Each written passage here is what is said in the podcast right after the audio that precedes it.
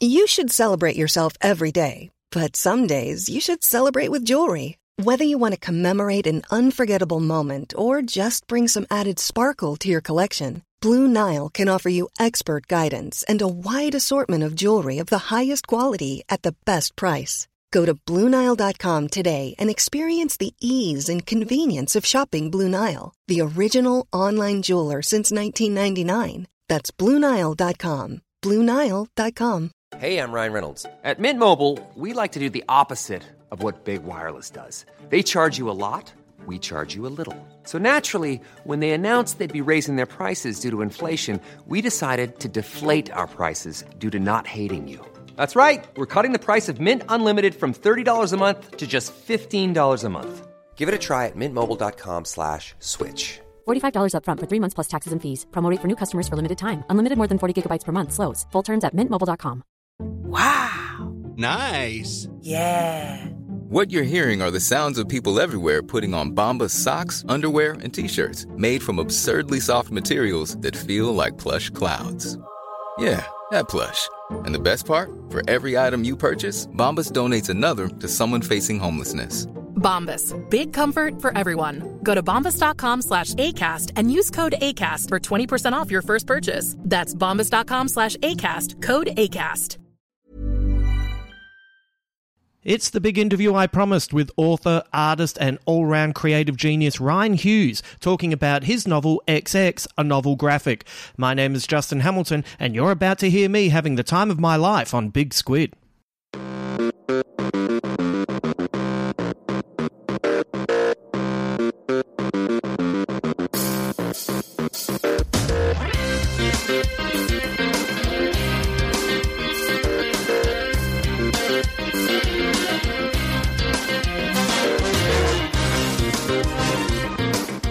I am going to keep this brief because this is a big interview with Rian Hughes, and there are so many fascinating ideas. I want you to enjoy listening to this as much as I enjoyed listening to Rian talk. He was so generous with his time. It really is a proper honour to be able to talk to someone about their work, and it's just not the type of opportunity you get often in life.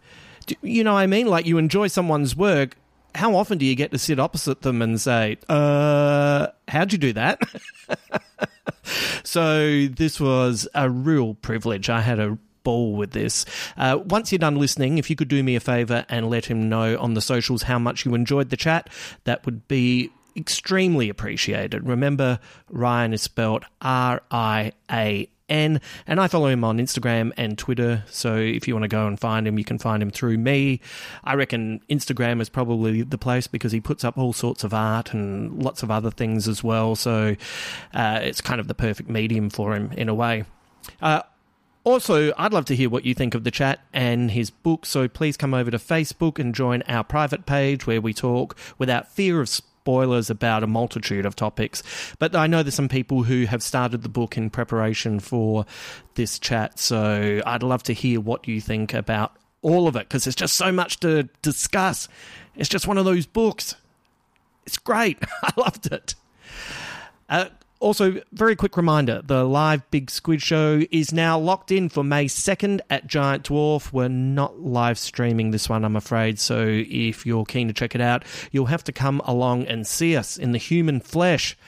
The topic is Can we still enjoy it? And we'll be talking about movies, books, music, etc., and wondering if we can still enjoy certain works if we now know the artist is problematic should be a juicy live show, and uh, I'll let you know about the guests in the next couple of podcasts. You know what? I'll reveal to you that Richard Fidler is going to be talking about the music of Morrissey. I hope that colours you intrigued. More news to come on that soon. Now, on a previous podcast, I reviewed XX, a novel graphic, and raved about it there, so I won't put you through the review again. I'll just give you a brief summary of the book. When a mysterious signal of extraterrestrial origin is detected, an artificial expert and his team begin to do their best to decode this message. But when they find their way into the alien realm the signal encodes, they discover that it's already occupied by ghostly entities that may have originated in our past. Have these digital memetic entities being created by persons unknown for such an eventuality? And are they our first line of defense in a coming war, not for the physical world we inhabit, but for our minds? I loved the novel and I loved talking to Rian, a fascinating guy, a gentleman, and my favourite type of creative person, one that takes a big swing and goes for it. I think this book is a work of genius. Let's bring Rian in, and you can hear me trying to keep up with this fascinating guy. I was showing your book to uh, a friend over the weekend, and where we were flicking through it, and uh, he was just looking not not quite reading it, but just kind of looking at the layer uh, layout, etc. And it the first question he said to me when he handed it back was, "Where do you even start a project like this?" And I thought, well, that seems like a you, you hate asking someone where do you get your ideas, but there's so much going on with your novel. Do you remember what the actual beginning of it was? Um, I do. Well, um, I have told this story before, but um, it sort of illustrates the point is that I happened to come across an interview that I'd given way back, probably in about 1997 or something like that, where I talked about what I called narrative graphic design. In other words, using a kind of broader palette of fonts and layouts to tell a story. And at the time, I was very much enmeshed in drawing comics, and it struck me that um, comics are basically illustration with the narrative dimension added. Uh, so it's it's like adding an extra dimension to so something that's essentially is two dimensional has become three dimensional. That third dimension being the narrative, the time. And I thought you could you could do this so easily with graphics as well. You know, why not? I mean, the uh, we were talking earlier about record sleeves, and you get a sort of small narrative going on on a record sleeve quite often. And I would always, over the space of say five, eight pages of a booklet.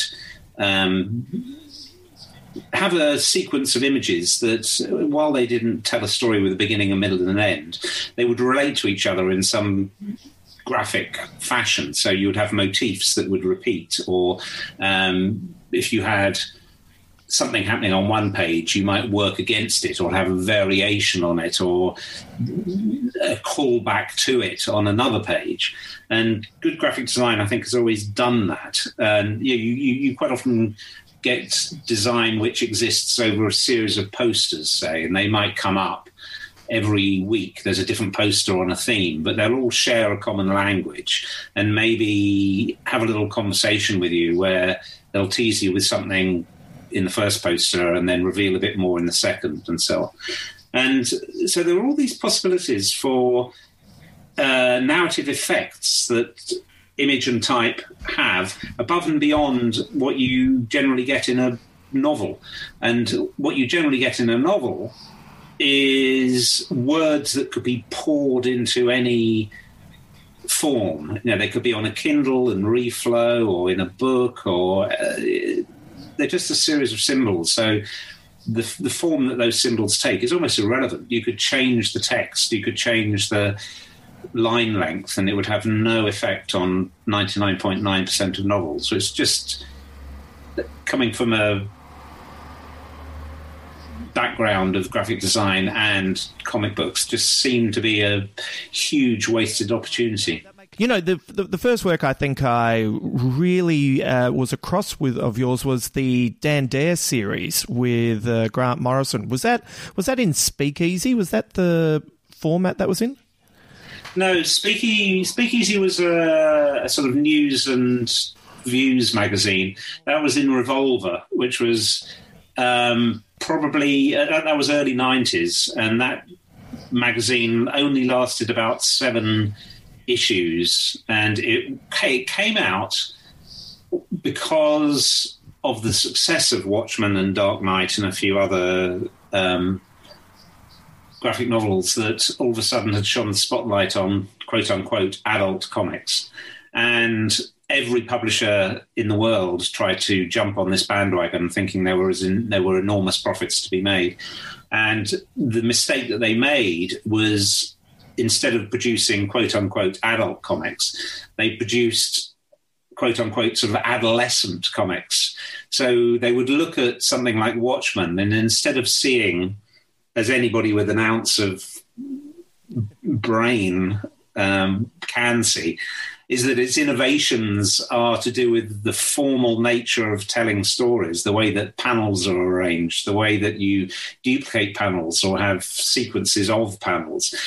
Um, it seems that a lot of people just looked at something like Watchmen and saw Rorschach breaking someone's fingers and thought that what you do is you just have your normal adolescent comic, just with a bit of ultraviolence and and, and sex, and that's what adult comics are.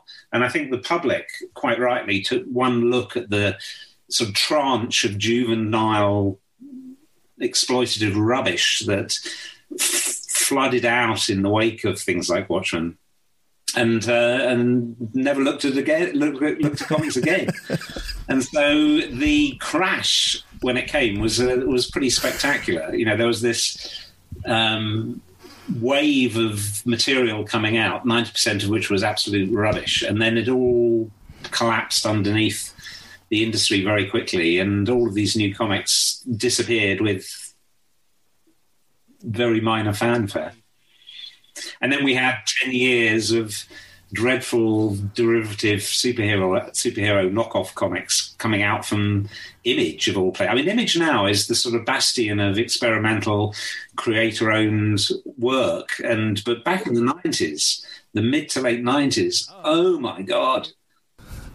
Yeah, they were awful. And I know they have their fans out there, but it was not for me. It's so funny that you say that because, like, it, I feel like when I was a kid reading all of this stuff, I was trying, and this was before you could even talk about comic books in in you know mainstream society but anyone who would know that I was reading stuff I'd be like no you don't understand this is for grown-ups and now as a grown-up I feel like I'm saying you know what this stuff's for kids why are they fucking with it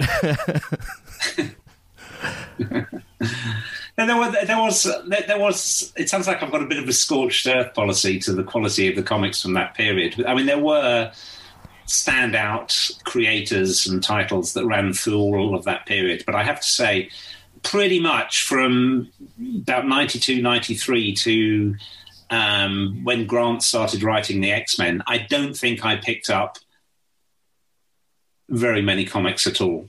It was a sort of wasteland of content and style that just did not resonate with me whatsoever. I feel like there was about 10 years that were lost there. Um, I don't know whether everyone, as you say, agrees with me on that. Maybe some people look back to that period with fondness, but um, oh boy, it was just, yeah, gimmick after gimmick, derivative character after derivative character. It's, it's funny because the uh, I think a lot of these things come along, and it, it, seems to happen in all sorts of different fields where there's a a, a piece of work or a, a, piece of art that really changes an industry, but invariably the lessons learned are the wrong lessons, and you know. Like when you go back and read something like Watchmen, it, it's it's also really funny. Like I think people kind of miss the the the, the satire of it, and as you said, suddenly mm. suddenly everyone looked like they ate too much chalk, and everything was really serious, and and it just kind of didn't go with. Mm. I really think that I really I really think that Alan thought that Watchmen would almost be the tombstone for superhero comics, and then people would file it away in a drawer as a as as job done and move on to something else. You know, he thought it was a sort of postscript at the end of of um, a genre rather than what actually happened was it it, applied um, CPR to a, a, genre that then leapt back into life in the most zombie-like fashion um, for another however many yeah, years it's yeah, going. definitely. Yeah. I would see. I was always uh, felt that I was really lucky that we had Vertigo, and when Karen Berger was doing all of her work there, and mm. I, I, think there were even sometimes there were even. Uh, types of comics that you know didn't really last for long, but they were still pretty fascinating. I got to see uh, people's work like uh, Ted McKeever, and uh, I think that's where I first discovered Pete Milligan and, and people like that. So uh, I feel like Vertigo was my safe place for a long time, and it did. Then it, it felt like Yeah. the innovation trickled out a little bit from that into some of the mainstream stuff, and then sort of contracted again. Well, I think I think I think what has happened is that the, like I say, the um, outside of Marvel and DC, there is now a sustainable um, group of publishers who do really interesting work, and so Marvel and DC are no longer really the home of Vertigo type projects. In fact, I think they've they, they've kind of sidelined those kinds of. I mean, I certainly don't think they do creator-owned work anymore. But uh, and so all the all the projects that once upon a time probably would have been Vertigo are now Image or Dark Horse or something like that. So the so the and the material is out there and the quality is there and the breadth of subject matter is is broadening all the time. I just don't think that it's coming from the mainstream superhero publishers anymore, who seem to be sort of digging a deeper and deeper furrow into um, their sort of back catalogue and reinventing the wheel. I mean, I say this as someone who actually is quite fond of a lot of superhero comics, you know, done well by writers and artists who really can pitch it perfectly. Um, I'm quite happy to read it, but um, it, they definitely have sort of retreated into what they know. Yeah, you know, uh, as a as an artist, I wonder how did you feel when it almost felt like uh, for a while there, it felt like comic books were almost being storyboarded to be pitched as TV, TV or movies, and uh, that, that always became quite frustrating for me because one of the things that I love about the art form is that you can break it down, you can do all these wonderful things with it on the page, and then once it kind of became looking like storyboards, it, it, it lost some of its magic for me. No, I would agree, and I think that a lot of comics are basically extended storyboards for film projects that someone hopes might happen. But I also agree that comics are a form in and of themselves, and the best comic art, writers and artists use the form. You know, the Eisners and the Frank Millers and um, uh, Chip Kidd and people like that. Who, um, sorry, I'm not thinking about Chip Kidd. Um, he's the designer. Who did Building Stories? Oh, I don't know off the top of my head. Building stories. That's not Chris Ware, is it? Chris Ware, yes, of course. How did I forget Chris Ware? Um, those would not work as anything but comics because their form is is it's not immediately transferable into another form. Um, and I also think that w- one of the downsides of comic books becoming more like storyboards is how little story you actually get in a regular comic these days. So, I'll, you know, I'll pick up a regular 25 page comic, and it's basically the scene of the movie that you get before the titles run. You know, it's probably a tenth, if that, of, of the story that you might get in a, a movie. And you go back again to, say, early Alan Moore Swamp Thing issues, and it's much denser. There's much more storytelling going on, and I prefer that. I prefer that density. I think another influence that has decompressed comics, as they call it, has been manga. I mean, manga has always been much more. Um, there's much more page turns per story beat in manga, um, but I think, especially if you've grown up on English comics, where you have a story that's done in, say, six pages or eight pages in 2000 AD, um, not having an entire story in 25 pages, uh, and sometimes not even even having an entire story in a six issue graphic novel, I think is. Um, it's it's not doing the form any favors. I think you know you're moving what should be. You know, get to the point. Don't lead us around the houses for issue after issue. Um, and it, it, it begins to suffer from the same problems that long-running television uh, programs do. They get a bit sort of woolly and flabby and lose direction if they don't have a beginning, middle, and end. That's the difference between, you know, when they revamped uh, Spider Man for the Ultimate line and they took. I think maybe five to six issues to tell his origin story. And then at the same time, you had Morrison and Quietly retelling Superman's origin in four panels. I'd, I'd rather mm. let's let's get into it and get into all these other ideas. We know how this all works. Uh, yeah, you know, yeah. uh, getting back to your book, uh, there's so much going on, and the way that it kind of uh, bounces back and forth between all of the stories, and this ties into what we were just talking about, it reminded me a little bit stylistically like uh, Morrison's Final Crisis, which when I read that, there were all these different storylines, and you kind of were bouncing back and forth like you were. Uh, holding the remote control, you know, oh, let's check in here, let's check in here, let's check in here. Yeah. And like I think you may have uh, heard when I first reviewed it, like when when the book turned up, I was like, "Holy shit, this is a behemoth! Like, what is happening here?"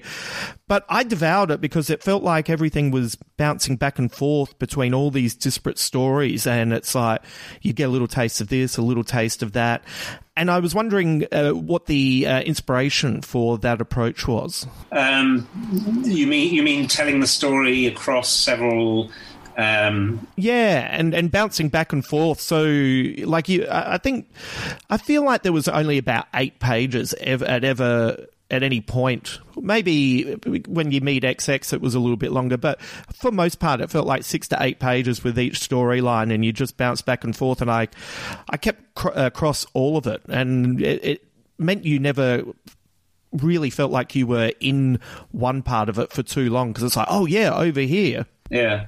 Well, I think that each each chapter is short because each chapter has a specific point that it's making. So the so you'll get to the point of that chapter, and then it'll move on either to a the next chapter featuring the same characters, or to whatever is happening yeah. on the far side of the moon. And um, it's it's a sort of bite-sized way of approaching the story that I think probably does come from comics, in that comics tend to be short scenes that maybe lasts a page, two pages, three pages, um, and it's just it just seemed like an efficient way of doing it. And I think that as a graphic designer, you're always looking for the structure, you're always looking for the underpinning framework that um, happens to page to page. I mean, you know, if I look at say a magazine or a comic book um, and look at the gra- look at the designed pages, in other words, the pages that aren't the actual comics. I'll be looking to see what the underlying grid is. So let's say we have three columns and the point size is seven points point and it's range left, and the heading comes it down, say, about three centimeters on the first page. Now, if I then turn the page and the heading is not three centimeters down, it's not three columns, it's not seven point, you know, the, the heading is on the right or it's a different font randomly, or the margins around the edge of the page are a completely different measure. Um, it just shows to me that someone doesn't know what they're doing uh, that all of these choices that should be done carefully and with purpose are arbitrary, and the person making them doesn't really know what they're doing. So I think I kind of apply that to pretty much everything. Is that even if I'm designing a font, I mean, a font, font is a very modular system. You know, you have a, a set of 26 letters in their upper and lowercase forms and punctuation and numerals and various other bits and pieces. But a successful font will have a language that describes how the A is designed, but also how the Z is designed. In fact, if you looked at the Z, you might be able to design the A from the information inherent in the Z, and you might be able to design the Z from the information inherent in the A. In other words, you can look below the surface and you can understand the mathematical or graphical or semiotic rules that are at play that sort of govern the.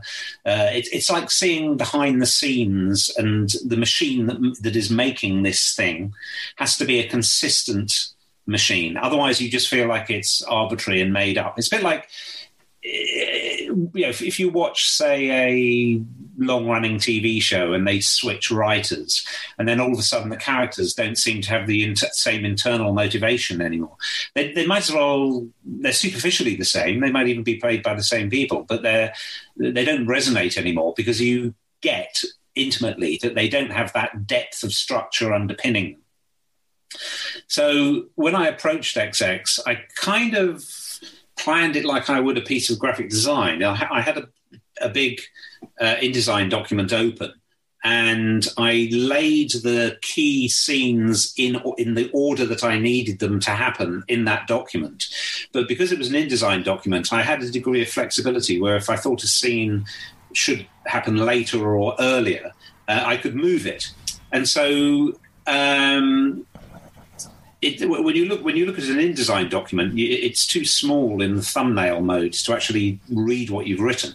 So what I did was on an on an extra layer in big magenta letters, I wrote a three or four word summary of what happened in that chapter. You know, it would be like Dana on Moon, uh, Jack sees the 19th count for the first time, or something like that. So that would be what happened in that chapter. So when I looked at the InDesign document in one go, I could pretty much see the flow of the story by just reading these massive captions. And then when I came to send the book to print, I just turned that layer off. So none of those, none of those captions appeared in the final document. But it enabled me to see the structure it enabled me to do what graphic designers do or uh, comic artists do when they're pacing a, a, scene across a few pages.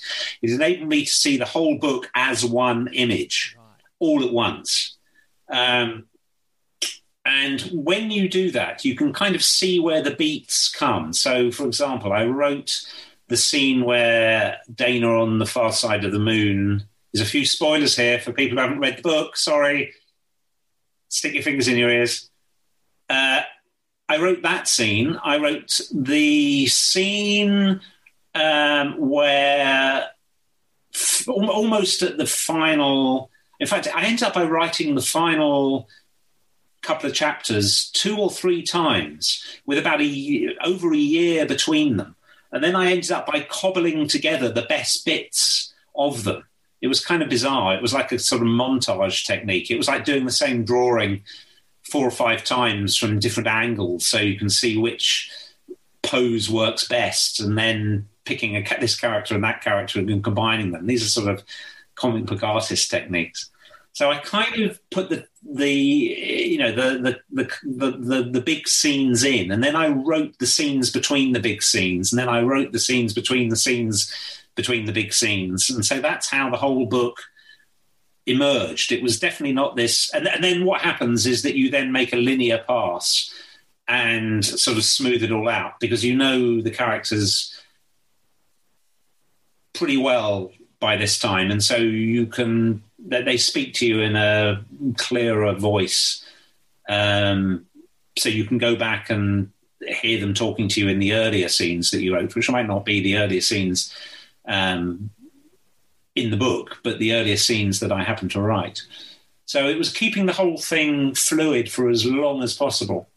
Um, that was my method. I mean, I've no idea whether that's a common method. I mean, this is all new to me. This is the first. I mean, I've written books, but not novels. So I'm kind of applying tools that work for me in other domains to something that I, I, don't, I have no idea whether they do apply to, but this is the way that I work, and it seems to work for me.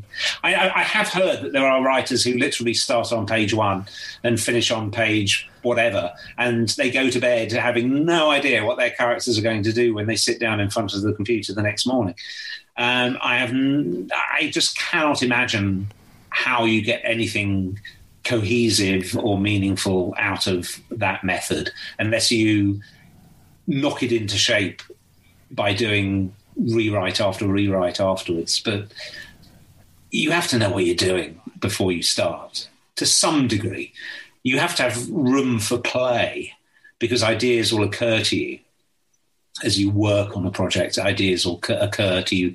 So you have a conversation with the project in which the project whispers in your ear and tells you better ways to do it.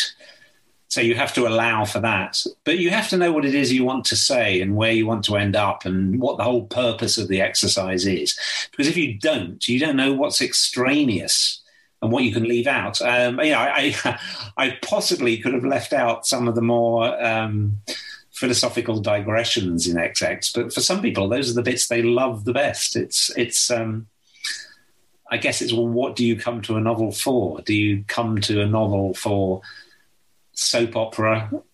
You want to know what happens to the characters next, or do you come to a, no- a novel to have your sense of wonder tickled and and to be taken somewhere where and be challenged with ideas that you maybe haven't encountered before. I'm greedy. I want all of that. I want to come in. I want to be challenged. I want to think about things that I've never thought about before. I was before we started recording because I didn't want to give away the ending. I I was telling you with about six or seven pages ago, I had to put the book down and just kind of get my head around what I was reading because it was uh, such a big idea and it was quite beautiful as well and it was also making me feel mildly agoraphobic, and that was great, you know.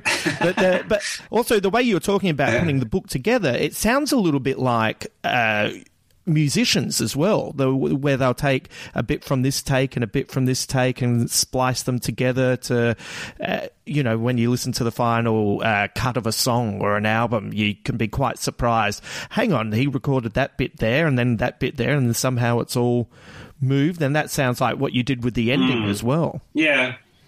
I think that, I mean, I, I have behind me about 14, 15 versions of this novel. I mean, it went through probably over 20 uh, versions where I printed the whole thing out using print on demand as a as a hardback object because it, the the kind of objectness, the physicality of the book, um, is very much to the fore. So I felt like I had to have uh, something that resembled the final object as closely as possible. It couldn't really exist in a manuscript form. With I, I, would find it hard to judge whether it was working if it was just a pile of A4 typewritten pages. It had to look the part. So, having laid it all out and designed it in InDesign, I then printed it out using print on demand and sat there and read through it. And I did that 14 or 15 times. Um, I'm sure I could have done it another five, six, seven times and incrementally made it better. Um, there, there are people who say that I should have added more of this or taken out more of that, but it is what it is. And, um, uh, you know, you can endlessly tinker. Um, in fact, the paperback is coming out in August, and I admit that I have tinkered with a few minor details, just a paragraph here or an idea there, just to clarify things or you know an idea that I could expand on with just a few extra words. Uh, I've tweaked it. Um, uh, also, there's there's a sort of scene where Jack gets T-shirts printed up of uh, of one of the few things that the uh, Nineteenth Count and XX actually agree on is uh, how do you kill a bad idea? Oh, you have a, a good line. one. And in the story, Jack, one of our characters, prints this up on a T-shirt. And I've actually changed the design of the T-shirt to match the style of type in which the 19th Count and XX say this on the page. It was, it was just a you know a final little bit of finessing that for some reason had escaped me first time around. So the paperback has got a few little tweaks in it like that, but they're they're very minor. Um, it's like adding the final highlights to the right, right. You know, the uh, I, I don't want to get away from the fact that I also, uh, even though it's all these big ideas and it's this uh, rollicking story, I I love the characters as well. Like I was really into the uh, Jack, Harriet, and Nixon storyline, and I, I thought it was really funny at times too. Like there was this real, for me, uh, English sense of humor where, as an example, the first time we meet XX, I, I found that to be almost horrifying and, and, and confronting this, this, uh, all this big black angry font saying all this aggressive stuff, and then you undercut it beautifully with Harriet just sort of saying, ah, you know, we've met this spirit, and you know, it's just it's just fucking porn, you know. and it's such a funny moment. Yeah. Uh, were there were there particular uh, uh, comedies or, or styles that were appealing to you when you were writing? It felt a little bit. Um, felt a little bit like uh, some of the stuff like Spaced, that kind of sense of humor, uh, not particularly joke wise, but uh, rhythm wise. Mm. I do really like Spaced. I wouldn't say that Spaced informed this in any way.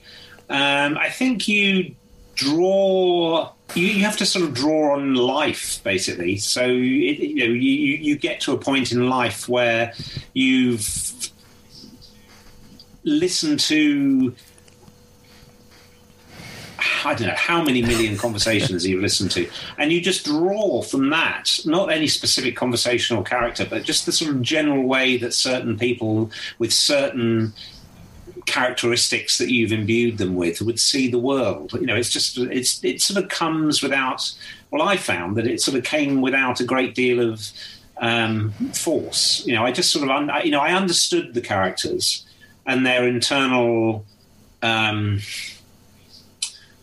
reasons for what they do and aims and desires and all of it. And you just have to listen to them talk. Um, so Harriet would have said that exactly that in that situation. That you just have to have something happen, and then the characters react to it, and you just have to listen to how you know characters like that. If you knew them in real life, would probably react to what was happening to you. I mean, one thing that uh, I was talking earlier about. Um, that sort of expansive sense of wonder that Sir Arthur C. Clarke gets in Rendezvous with Rama and 2001: A Space Odyssey, and that sort of opening up to the broader, uh, the wider stage of the universe, and the sort of transformative effect that it has on mankind. And I went back and I read them as sort of homework for this book. And what struck me that I that didn't strike me when I first read them when I was 14 or 15 is that the characters are not very well fleshed out at all. Um, and I thought that if I was going to build, and this was always my intention, if I was going to build to this kind of um, Olaf Stapledon's Arthur C. Clarke 2001 style ending, where uh, what we we as humans and um, our future is is transformed into this. Um, well, I won't give away too many spoilers.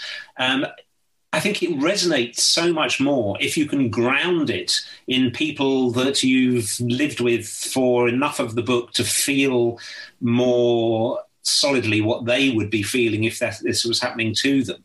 So, you know, if, you, if you going back and reading 2001: A Space Odyssey, you don't really feel. Um, I think it's Dave Bowman, isn't it, who sort of goes through the Stargate.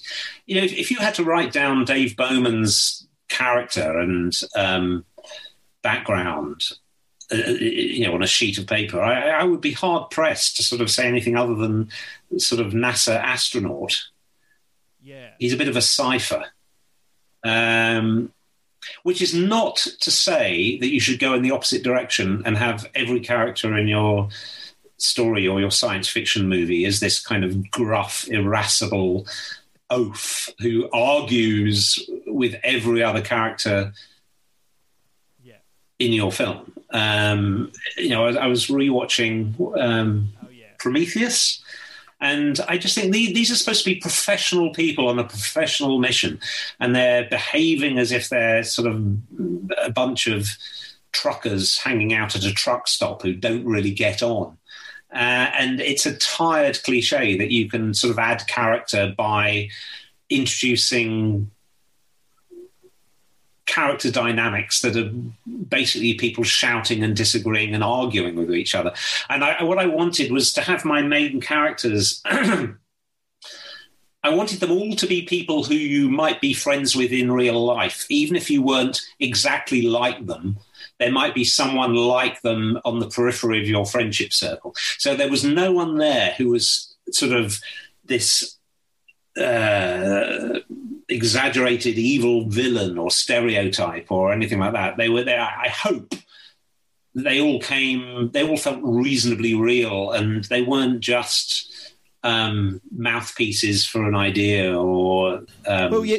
Yeah, absolutely. Because also you find that you know you've got the people in NASA who are getting in touch with uh, Jack, and and th- those friendships there feel real, and even kind of get used against them, you know, especially towards the end when Jack has his plan. He knows yeah. his friends to such an extent how to appeal to aspects of him. And also, uh, like Dana is the opposite of Dave Bowman, isn't she? Like she's a, she's a real kind of person that you can get behind. And once you introduce her dynamic to some of our other characters, she really starts to pop as well. So that's uh, I think that's what makes her mm. Journey. I'm trying to speak obliquely for people who haven't read the book, but that's what makes her journey so fascinating because it's almost a point as well where there was a part of the storyline where you went, and that's the final scene, and then the rest of it with the with with Dana does feel a little bit like entering the monolith. It's like, and now enjoy this ride. And you're like, holy shit. But I don't think you would have enjoyed it as much if you hadn't been able to know her and then watch her change through all of those events while still maintaining uh, a central core to her character. That third part, which is uh, the book is divided into three parts, and the first two are pretty much equal in length, and then there's a much shorter third part. The pretty much the entire edifice of the first two parts was constructed in order to support that shorter third part, where I get transcendental yeah. on the reader's ass, and uh, uh, and that was always my intention. Is that the going back to 2001 and Rendezvous with Rama, they they end on cliffhangers yeah. pretty much. Uh, you have this sort of door open to this broader stage, as I said, and then the book's ends just as you're about to step through and be and find what wonders lie beyond. So with Rendezvous with Rama. Um, the craft that they've explored, albeit briefly, um, leaves the solar system, and you're just left with this uh, wondrous idea that um, there are other civilizations out there, and will we finally meet them? And of course, in the sequels, which are you know, follow the law right. of diminishing returns, you do. Um, and I read, um, I'd never read it, but I'd read um, the first couple of sequels to 2001, which I think Arthur C. Clarke himself wrote. But the one I'd never read was 3001: right. The Final Odyssey, which I'm I'm not sure whether he wrote it entirely or whether it was one of those co-authored jobs. But the yeah, I've, I've read 3001 a long time ago, and I think that's I think that's definitely him by himself. Yeah. And I, and I don't think that he sustains that sense of revelation that you need to. And he almost sort of, as almost as a sort of um, aside, explained where the monoliths came from and who had put them there. And it was just told through the omniscient narrator's voice in mm. a short chapter. And I thought that is the that's the part that we have been waiting to find out. If we were astronauts going out into the universe and we knew that there were monoliths out there and we knew that they had some purpose, but it was opaque and we didn't really know what the mechanism was. That's where you go with that story. You have these slow revelations. You open your, you, well, you don't open your mystery box to the sort of J.J. Abrams' idea of the sort of mysteries within the mysteries. And the, the structure of the later 2001 A Space Odyssey books, it, it becomes more about the sort of what's happening on Earth and the, the characters leading their somewhat anodyne lives, and he loses sight of, of what made um, these novels appealing in the first place, in in my opinion. And I think that you could always argue that the solution to the mystery is generally going to be inferior to the mystery itself, and what you're actually responding to is this mystery, and you cannot ever give a solution that will appear that will um, satisfy everyone. But one thing I wanted to do with that finale of XX was I really wanted to give it a go. I wanted to to write something like 2001 or Rendezvous with Rama and not end on that cliffhanger, but to not only take it as far as I could go, but even further. So I would not end the book until the heat death of the universe was upon us. And that, that is, in actual fact, what I did. There's another spoiler. So um, yeah, so we we open with the digital signal, which at the beginning of the book is a mystery, and then we end with the digital signal again, in the full knowledge of what that signal now encodes, the enormity of what that signal now encodes. So the book itself has that sort of mirror of of beginning and end. Again, it's a sort of graphic design callback, if you like. Uh, so visually, the you know the beginning and the end of the book um, yeah. Match, if you like. You could even bring those two signals round the back in a horseshoe to meet, if you like, and that would sort of give you your cyclical. Well, I feel like evolution. you nailed it because I had a mild panic attack with seven pages to go, so I feel like you really got there. you know, we haven't. Uh, I don't want to keep you for for too long, but yeah. uh, we haven't even gotten to one of the parts of the book that I really loved was the tale of the celestial mechanic, and I feel like the. Uh, that the main character there is really uh, well realized as well. And w- when you were writing that, did that ever feel like, geez, you know, this this could have been a 300 page story by itself? Um, yes, I well again I kind of knew where I wanted to go with that, and I, again without giving too much away, it's it's a kind of um, it's a mirror to the rest of the book in various ways, and so um, the, the characters that you get in the main narrative are echoed in the characters in Ascension. And I, I sort of explain this conceit in two ways. Um, the Ascension story is an eight part novelette designed like an old pulp novel. So imagine something that Jack Vance might have written in the mid to late 60s, for example.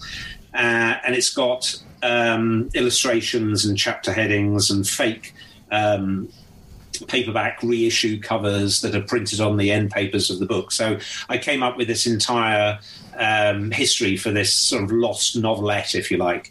Now, in the novel, you read this between the point where you, you where Dana meets the man on the moon, again a spoiler, and you lose contact with her, and the point at which you read yeah. the reader regains contact with her. So on one on the one hand, you could understand this novelette as a sort of oblique description of what's happened to her, or the story that the alien on the moon has told her, um, just told through this format.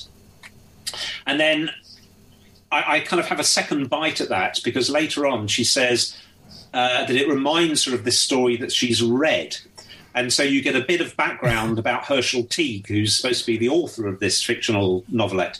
And he basically is a kind of. Um, uh, um, yeah. Ron Hubbard sort of uh, 60s guru type of guy who ended up believing that he was actually channeling his novels from some alien intelligence. So, and he then went mad, and and um, you sort of find out briefly uh, what happened to this uh, author. Um, but he basically went off and started this kind of quote unquote self improvement cult. So he he ended up by believing yeah. in his own fiction, if you like. So another possibility is that maybe he he somehow was channeling some story from outer space and we thought he was mad, but actually, he, this was honestly what was happening to him. And now Dana realizes that this story was somehow this weird guy in contact with this this alien and telling the alien story. So. I, I kind of had it both ways. I didn't. I didn't sort of.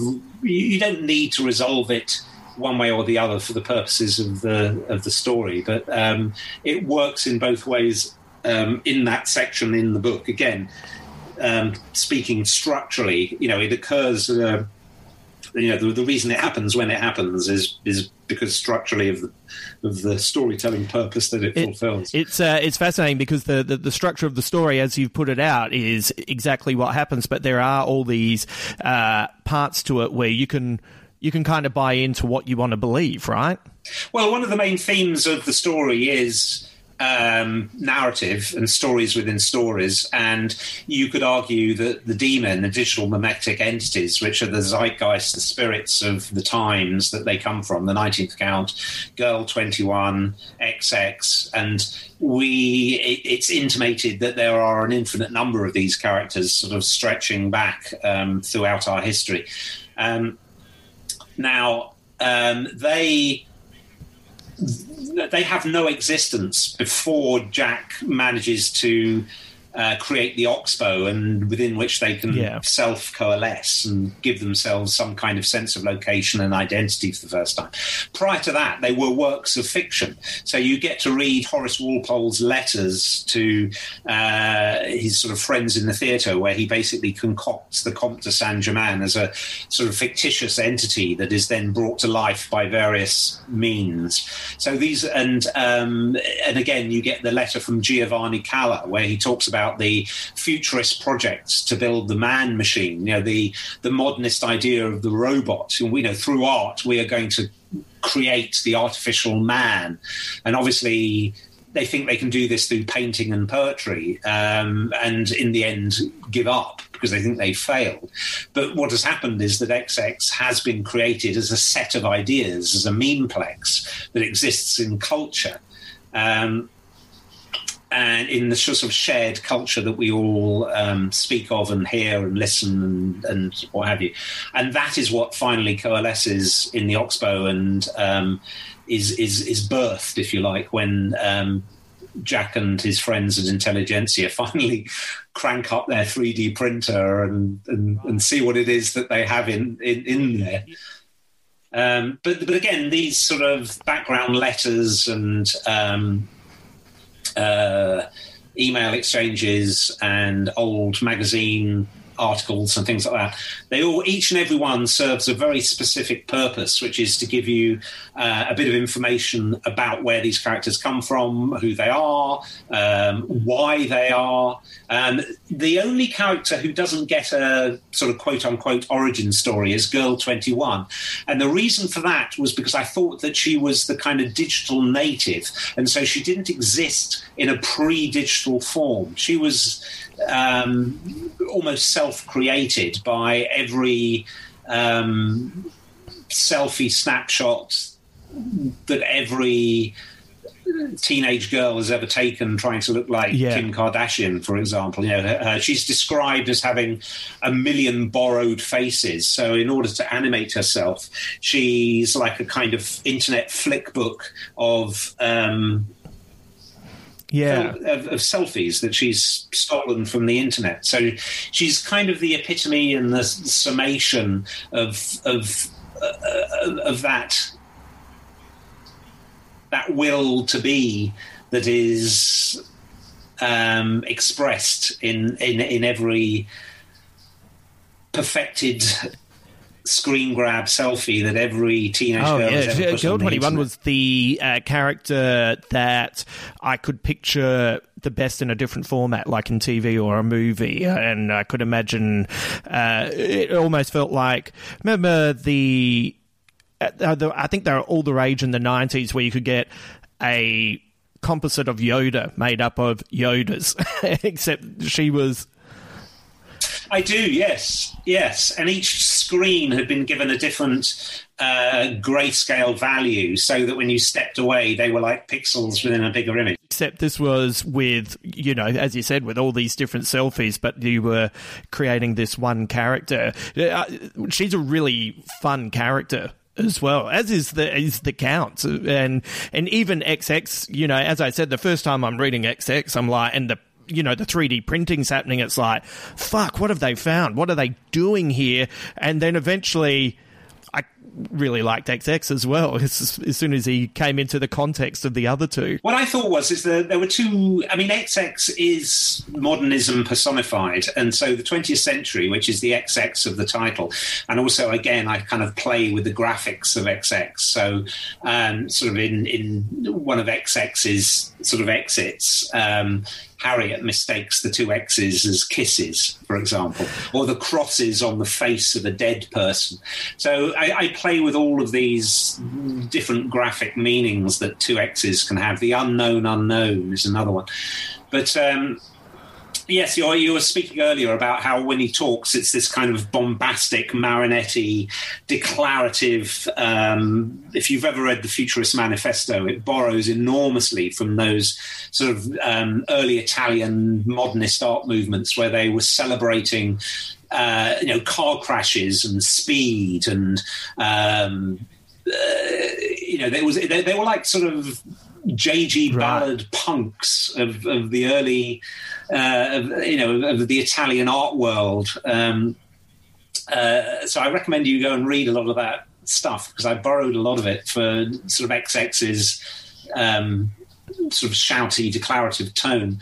Um, but of course, the Nineteenth Count is the opposite. He's he's a he's a sort of man of breeding, an aristocratic gentleman of um, privilege. So he considers the XX to be brash and vulgar by comparison. So um, when they're having conversations, I would sort of intersperse the two of them. So there's there's a point where they're almost having an argument and they're shouting over the top of each other. So you get the the different fonts. I should mention that each of these characters on the page has a different set of fonts, a tone of voice expressed through the typefaces I'm using. And so when they're disagreeing with each other, these are overla- overlapping each other and shouting each other down. And then when Girl 21 appears, um, they're, they're in tweet rectangles. She speaks very concisely in, in tweets. Um, so the, the manner in which these characters express themselves is very much indicative of the age that they come from. Um, I mean, the 20th century obviously covers a lot of ground, as does the 19th. So you have to pick certain aspects of it in order to sum it up, if you like. But um, yes, XX was, uh, if you imagine, say, a Wyndham Lewis sort of cubist or vorticist self portrait crossed with um, sort of dazzle ship uh, naval livery. Um, so he's like this sort of big mechanical behemoth of a of a machine. He is the man machine. He's the the futurist um, project to build the artificial art man th- um, through sort of poetry and performance. You know, he's that. Yeah. It feels like he's constantly flexing every time he speaks. Yes, but I also wanted to sort of play him with a certain degree of humour. So, you know, he is the machinery of war. You know, he's, he is the sort of exterminating power of the atomic bomb. But he's also treated with quite a lot of disdain by the 19th Count and Girl 21, who just do not have any truck with his. Um, you know his bombastic poetry declaring war to be the hygiene of the world, and the only sculptures worth putting in art galleries are the sculptures that our ammunition makes in the fallen bodies of our enemies. Well, that's where Harriet came in beautifully when we first met him, and just went, "Oh, here we go, old mate here. What's happening?" yes. Yeah, yeah. No, I use Harriet to sort of undercut some of the more um, you know hyper masculine aspects of, of yeah XX, it's so good.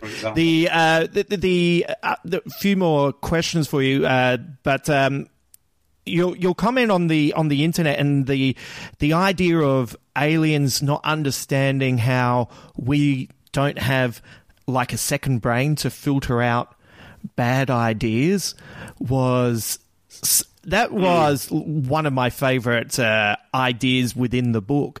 And uh, was that based on uh, anything in uh, biology, or was that where, where, did you come up with that? I know that's kind of a slightly boring question, but it was such a fascinating idea to have something that could just filter out all those bad thoughts and leave you with the good ones. Yeah, no, it's, it's not a boring question. Um, where did that come from? That's a I honestly don't know. Um, I mean, the character of the celestial mechanic in um, uh, the Ascension story within the story also has two brains, and I use him because because communication is one of the main themes of the story, and I didn't want to. Um, I wanted to make alien or communicating with aliens be as alien as it possibly could be. And one of the things that really annoys me is when everyone in, say, Star Trek or Star Wars speaks English, unless you're watching the French version in which it's all dubbed into French, for example. But um, it's not just the language that they speak, and you can get around this by saying, "Well, we have a Babel fish, we have a universal translator." But language is so much more than just what we say. It's uh, it's it's it's body language, it's tone of voice, it's uh, the way we move our arms around when we talk. It's all of these things, and so if we did try to communicate with an alien, we would have to somehow work our way through all these different levels of communication and language. So the when the alien is trying to figure out um, what Dana is, he doesn't know that her spacesuit yeah. is not her. He assumes it's some kind of exoskeleton, and that within this exoskeleton is this creature. And within this creature is another creature. That's basically her tongue in her mouth. So within this uh, within the human being, he, he thinks the human being is like an exoskeleton or a um, you know a suit of some kind within which this kind of like little creature that looks like a human tongue lives, and it looks out through the mouth.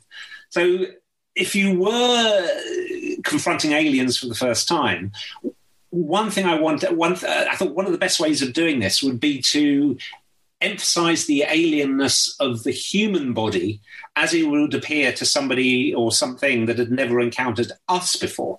And I thought that would be a good way to illustrate this um, this idea that even the body that we inhabit, if you think about it the right way, you can you can get yourself into the kind of frame of mind where you're sort of looking at a human body or a human person or human communication and and suddenly realize how weird the whole thing is. And I wanted to do that. I wanted to sort of bounce us out of the groove of familiarity and somehow hold up a mirror, an alien mirror, um, in order to sort of see us afresh.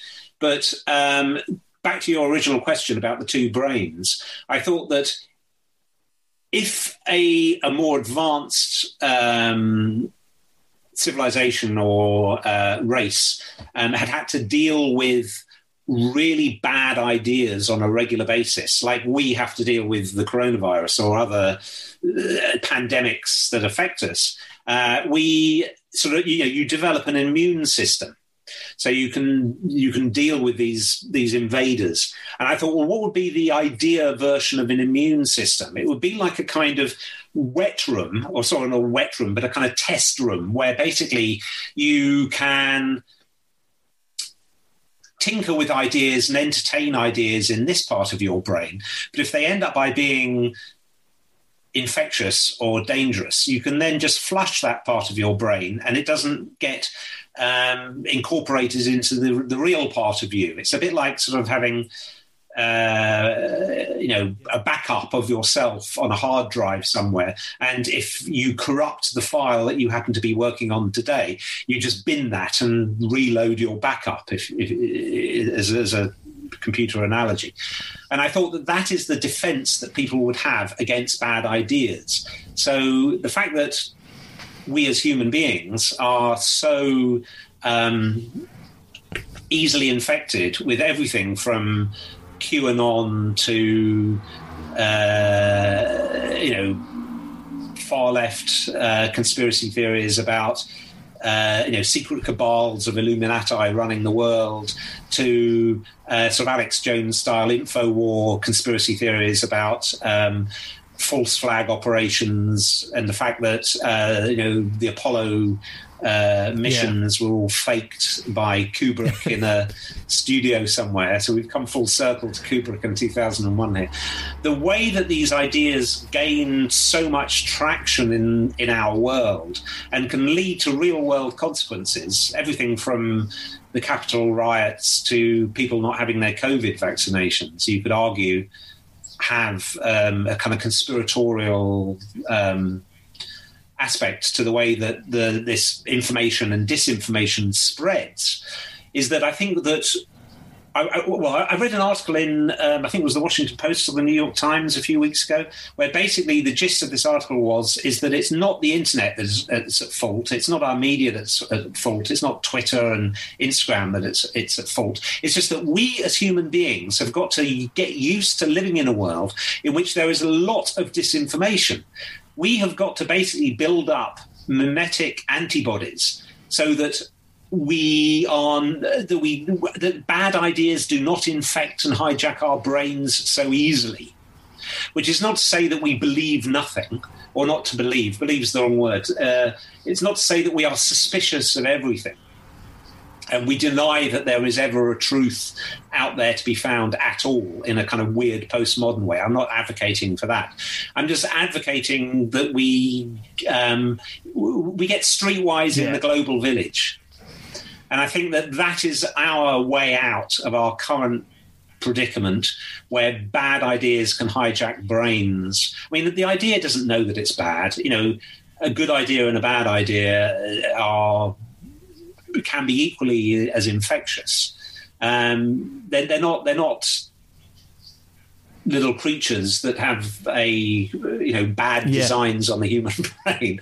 They're, they're, they're, just they're just memes in the sort of Richard Dawkins coinage of the way, and they're just multiplying throughout our minds and in what in, in, in culture. I mean, if you if you imagine that everything we describe as culture is the meme world, it's the idea space. You know, everything from novels to art to fashion to uh, you know, everything that we call culture is full of ideas that are traveling between minds and some of them like sort of fashions in music or fashions in in clothing will become global you know why are flares in one year and not the next year or you know goatees or whatever it might be and or lockdown hair.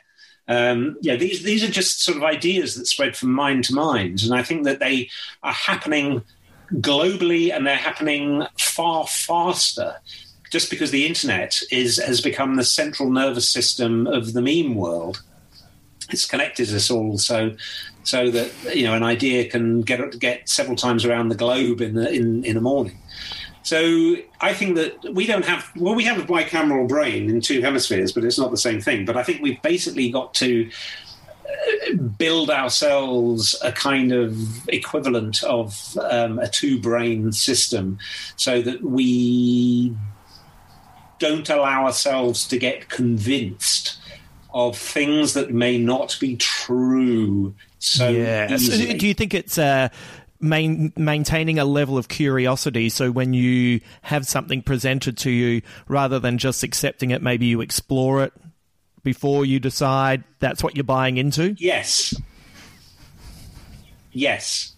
I think you've got to be humble in the face of new information. And I think that one thing we mustn't do is narrativize it. And I know this sounds funny from the point of view of just having written a novel, which is all about narrative. But I think that what narrative does is off, it, it, it, it's a seductive explanation rather than a factual explanation. And what I really hate is the kind of journalism which will begin with a story. You know, little Joe is walking along the street in um, flood hit um, capital city of X. Uh, you know, he doesn't know when the next time he'll have fresh food is, and he goes on and on like this. And I think it's a way of making um, these sort of human tragedies or whatever the story may be uh, resonate more with people. But I think that it's taken over to the point where what we want need to know is how many people are in this situation, uh, what is the actual damage, what is being done about it. You know, you want you want the facts on the ground, and I think that this this narrativizing of um, truth of of journalism. I think is really pernicious because a good story can win out over a boring bunch of graphs and statistics and um, a lot of the time you have to say, well, we don't really know. You know, it might be this, it might be that. There's evidence that's conflicting, but on balance, it may well be that this is the way to go.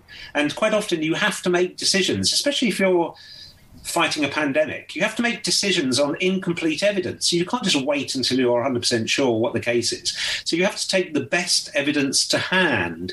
And it's very easy to criticize when people with better evidence might have had hindsight. But you have to make decisions on incomplete data all the time. Um, and you have to be flexible so that when more and better data comes in, you're not stuck in your rut because of some loyalty to some political tribe or whatever it may be, that you don't switch your opinion immediately uh, to fit to fit the the new evidence, which is hopefully a better reflection of how right. reality actually is. Um, so we need to sort of develop these sort of mental, um,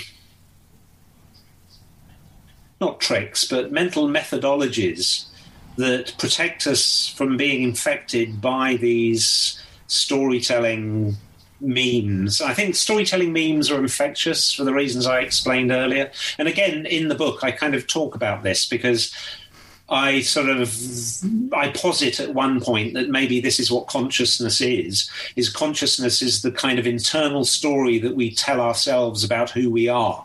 So we have we're, we're a body that has senses. So we have information coming in through our eyes, ears, our sense of touch. We have sort of internal perception of our state of hunger or whatever, and we tell an internally consistent story about who we are and what we are and what kind of character we are. So I almost think we kind of bring ourselves into being through narrative sometimes, and people get very, very um, attached to their narrative. You know, pretty much everyone in their own narrative right. is the hero of the narrative. You know, no one, no one wants to be the kind of useless yeah villain of the piece. Maybe. Well, maybe they do. Maybe they do. Maybe some people do. I don't know. But I think we kind of narrativize our failures to turn them into successes. Um, and vice versa. You know, sometimes we kind of are very critical with ourselves when perhaps we, we needn't be. But I think it's the, it, it's it's it's again, um, it's taking a bunch of information and trying to look for a pattern that has explanatory power. And that pattern may or may not actually reflect the totality of that information, but it may give us a handle on understanding it somehow. So we come up with languages and narratives in order to explain. And again, I, I, I do this by deconstructing what those language languages are on the page in order to sort of play with the form. So again, another example would be um, when Jack Harriot and Nixon are sort of battling the first wave of, of yeah. what they think of as the grid. Um, they're sort of throwing ideas against other ideas in idea space. And so it gave me an opportunity to play with the the form of, say, a, a punk rock flyer or a um, you know a needlework embroidery sampler or a bit of Bauhaus typography or, or, whatever it might be. But it also allowed me to play with the words on the page. So Jack, for example, takes out punctuation. And so all of a sudden, the characters can they don't there's if you take out punctuation there's no speech marks and so speech marks are the kind of barrier that your characters cannot hear beyond. Your characters cannot hear your omniscient narration. They can only hear what other people are saying within those speech marks. You take them out, and all of a sudden, your characters have access to the internal dialogue that I, the omniscient narrator, are giving you, the reader, explaining the internal processes of our characters. So it would be a bit like sort of having access to God's mind, if you like, and you can see into the motivations of the people around you and have a bigger picture of what's going on. So the characters in that uh, sequence begin to notice this. They, they, they kind of bleed out into the, the book and the book's narrative. And then Jack takes away capital letters. And capital letters are, are used for naming. So all of a sudden, the characters begin to lose their sense of self. So they are sort of spread out into the the surrounding meme world yeah. of the book, if you like. So they become they become almost aware that they occupy this vessel, which has three dimensional space called a book, or if you're reading it on an iPad, you know, it's made of metal and silicon or whatever. Um, so again, I'm using sort of analogies within within analogies in the same way that I use the Ascension story as a as a sort of mirror to the entire book itself. Um, so I play with the characters being aware that they're characters, and then in the in in a, in a much later scene that I sort of allude to uh, in that scene I've just described, but in a much later scene in book three, where our characters, our D-men, finally, finally achieve some kind of physical expression.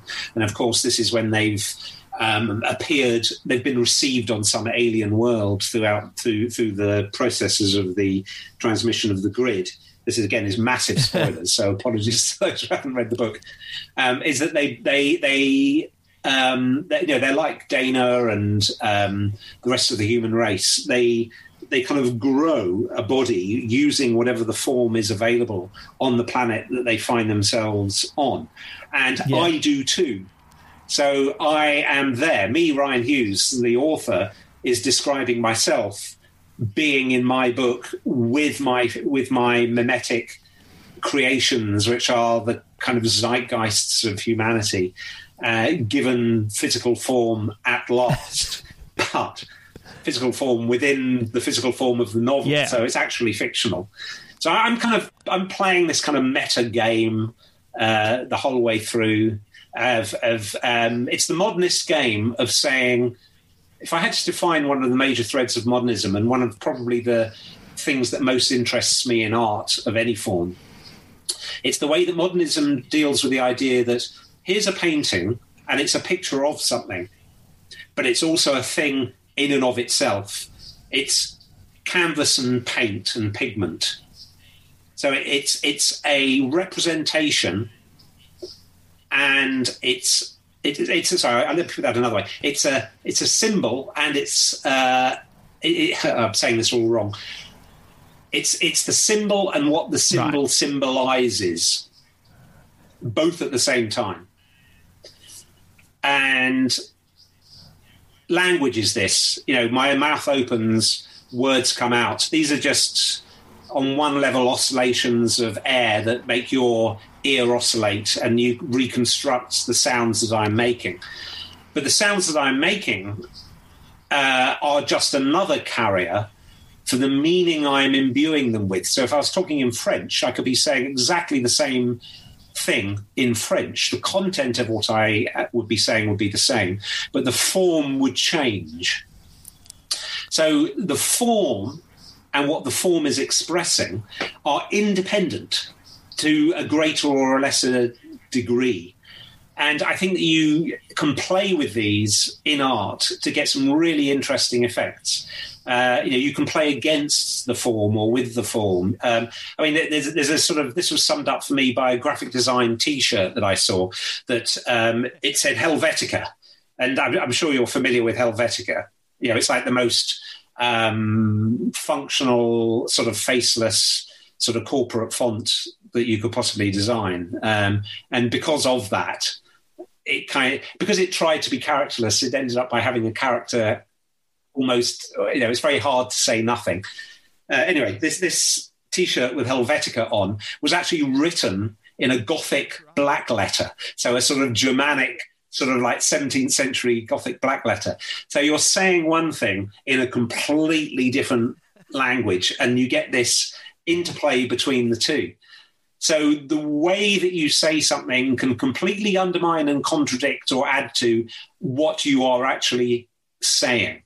So again, bringing it full circle to the form of of XX the novel, the reason I used different fonts and different ways of laying it out on the page was to emphasize the fact that the form in which the message comes can have as much meaning imbued in it as the message right. itself.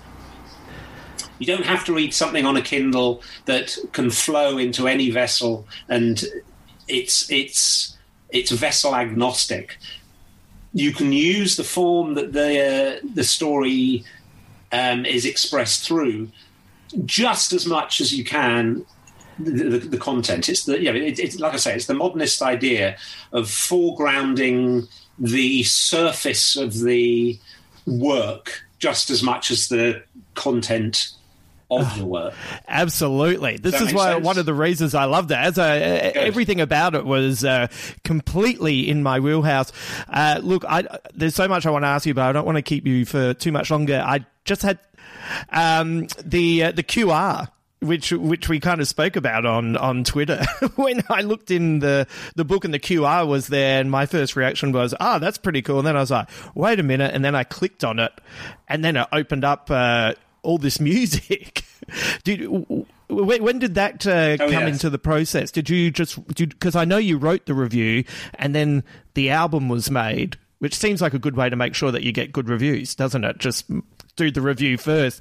But the uh, when, when did you decide that there was Yeah. going to be a uh, musical component to it that people could could find? Well, it, it it got to the point where it would have been it would have been crazy not to do it, and and so I wrote the review, and for the, for the, probably a bit of background information is required here. Is that um, as part in part of the novel, as a signal was received. This isn't a massive spoiler because it's on the back cover of the book, but a signal was received from out there somewhere, and it gets leaked onto the internet, and people start making things with it. They make um, sculpture, they make art, they make music. And so I wrote this review as part of the kind of um, uh, this sort of scrapbooky approach to adding different layouts and different um, you know emails, um, bits of art, um, magazine articles. Um, I added a review from in, you know from a sort of fairly pretentious music magazine reviewing this fantastic album that had been made from this extraterrestrial signal.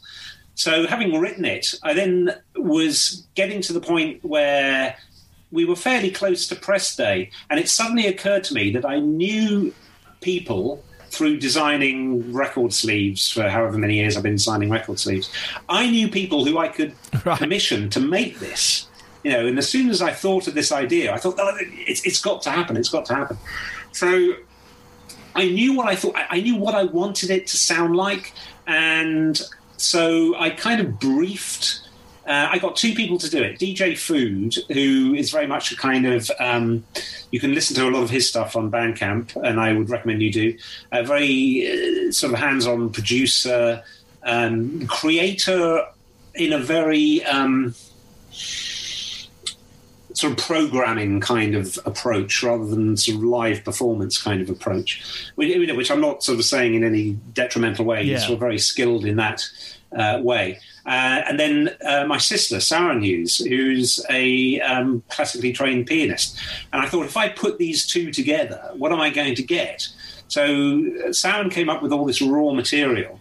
And Kev sort of basically looped it and edited it and chopped it about. So you had these sort of very sort of human melancholy piano elements that then sort of looped away into these sort of ethereal, otherworldly, alien sort of elements. And I wanted that kind. I didn't want it to be too hard edged and unlistenable and discordant. So I wanted to have some callback to something that we might find familiar to listen to as human beings.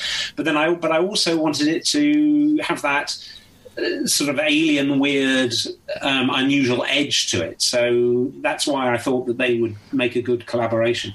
So I put the two of them together, and they just sent files back and forth and back and forth and back and forth, and the album was the result. And I think it's absolutely perfect. You know, they're they're, they're brilliant.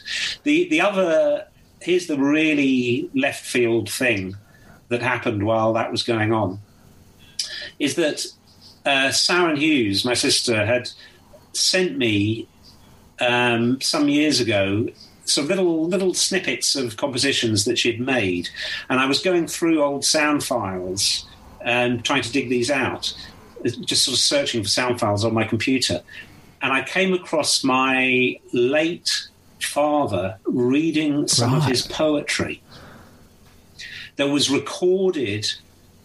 He passed away about two years ago, and sort of a matter of months before he passed away, just almost incidentally, my brother-in-law recorded him on his iPhone, on his iPhone, so it wasn't in a studio or anything like that, reading some of his poetry, and I came across this sound file, and it, and it was, I mean, it was, you can imagine it's, you know, it's a, quite an emotional thing to listen to. But the subject of this of, of this poetry was reincarnation and sort of coming back around again, and it so fitted the part three, the the kind of transcendental last bit of the novel. It was absolutely perfect thematically for that, and for what the signal turns out to be in the end. Um, and I said to my sister, I said, "Is this really slightly exploitative and weird?" And she goes, "No, let's let's. This is perfect. We'll use this." And so, in Yeah. the longer piece, which is about twenty minutes, the sort of side two, if you like, of of the album. Um, about halfway through, you've got my dad reading this this this poem, which which is you know I think I think he would approve. I like to think he'd approve. You know, I, I think he'd not really know what to make of what we've done with it. But it was just one of those bizarre coming togethers of finding this old sound file and having this project to hand to which it was was a perfect match. Um, but every time I listen to it, I know it's coming. I know it's coming. Uh, But every time it gets to the bit where he starts talking, oh, it's just Yeah, it's Ugh. it's beautiful. It's it's really really kind of Yeah, shivery and I don't think it's emotional. exploitive at all because it's it's you know it's you with your family as well. You know it's uh, it's it's taking his art and obviously uh, you know you're you've got your side of things. Your sister's a, a, a trained uh, uh, classical pianist. You know that's kind of uh, giving back to him because he must have been an influence and uh, and encouraged you to explore these aspects that you are now. So, it, it, once again, it's a bit of a loop, don't you think? Yeah, yes, in a way it is. I mean, my dad actually did read the book because I had, you know, I explained earlier how I did Yeah. sort of print on demand physical copies as I was um, going through it, and he read one of the earlier ones, and I said, I said, what did you think? And he said, I don't know what I thought. no, that was that was kind of all I got out of him, pretty much. You know, he, he was sort of. Um, not more, not more forthcoming than that, really. That's the generation, though, isn't it? Yeah, It- it's, it's very much his. Yeah, it's very much my dad.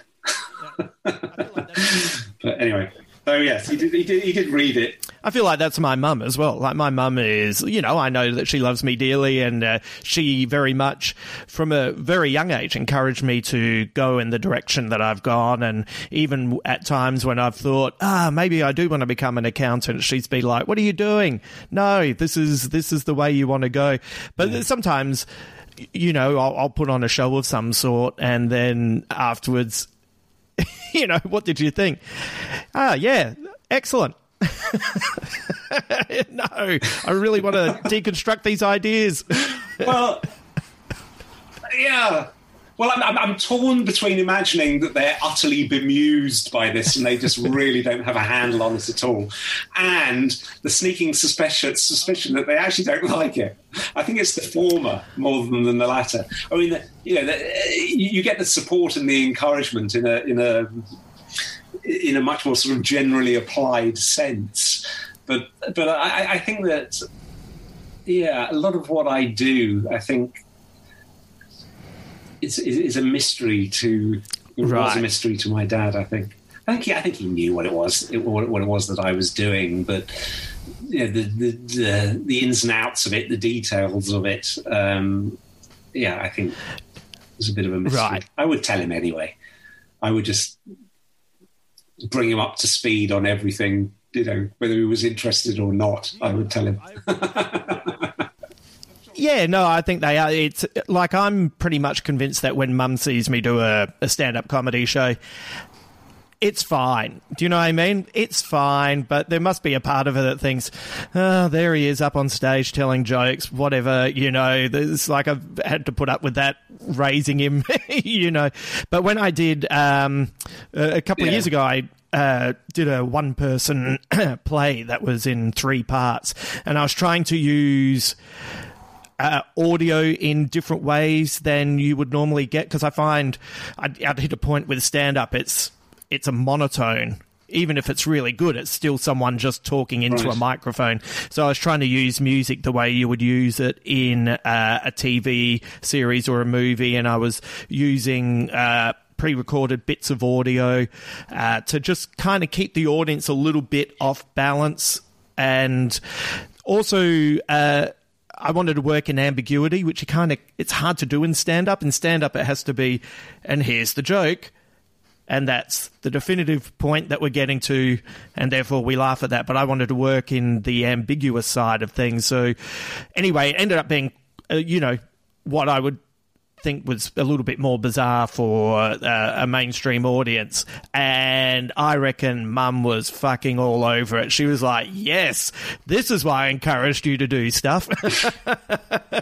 so, nah, nah, mum's fine. my, uh, my mum is, um, you know, mum had me when she was 19, single parent in 1972 in, in Australia, and she's still, you know, an old lefty who's furious at all the right things and you know i get text messages with uh, you know anger about this and that but uh, uh, no no she's fine with all of that kind Yeah. of stuff.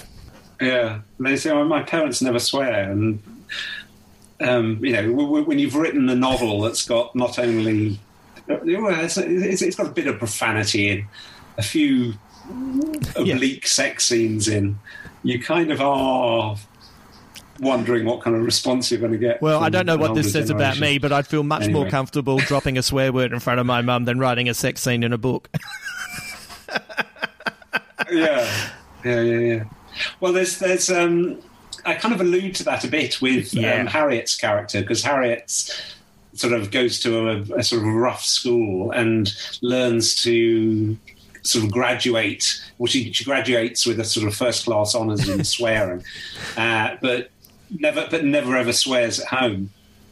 Um, so I kind of used her as the uh, to sort of for that idea that you know you have um, there's a name for it actually I can't remember what it is it's sort of you know it's where you switch between certain registers depending on the context that you're talking in so you know in order to fit in at school Harriet um, uses one kind of language but in order to fit in at home she uses quite a different Yeah. Yeah, language. I thought that was interesting. once again, like what a great character! I was totally into uh, that that little that little team. So when it when it gets to the thriller aspects of Mm. the story, you do feel anxious for for all three of them. Uh, uh, moving forward, once again, trying to speak obliquely without giving anything away. Um, giving too much away. well, I mean, one, one, one of the um, one of the friends who read it earlier on um, was uh, um, Kieron Gillen, comic uh, writer, and um, Kieron said to me, he said one of the first things he said was, he said, "I'd have killed Nixon." And I just said, "Well, that's the difference between you and me, Kieron." oh no, poor Nixon! You don't want that to happen to. I, I, I, I, it, would have not have served a purpose. Um, it, it, it would have undercut Yes. what happens later without giving too much away. So, I, you know, you, you kind of pull your punch in one scene in order to deliver a Yeah. heavier punch in another scene. It, it's um, Oh yeah, I, I, also again. think uh, you know the, think. one of the most exciting parts of uh, the story is once again towards the end on the moon, and uh, one of the characters sneaking about and how manages to make you know something happen, and it's it's like a it's like a fight in a fifth dimensional person coming in and fighting in three dimensions for a moment, and that's such a thrilling moment in the book. What? Yeah. Uh, Yeah.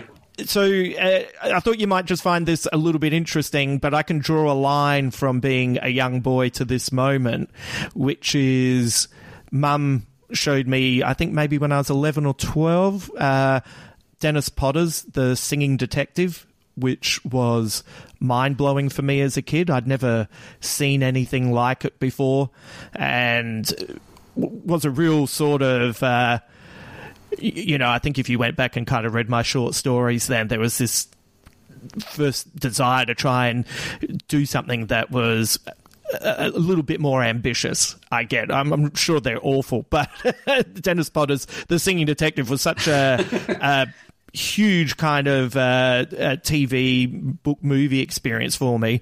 And then years later, I read a bio of Grant Morrison where it described them as a Scottish Dennis Potter, which made me go and find Animal Man and Doom Patrol.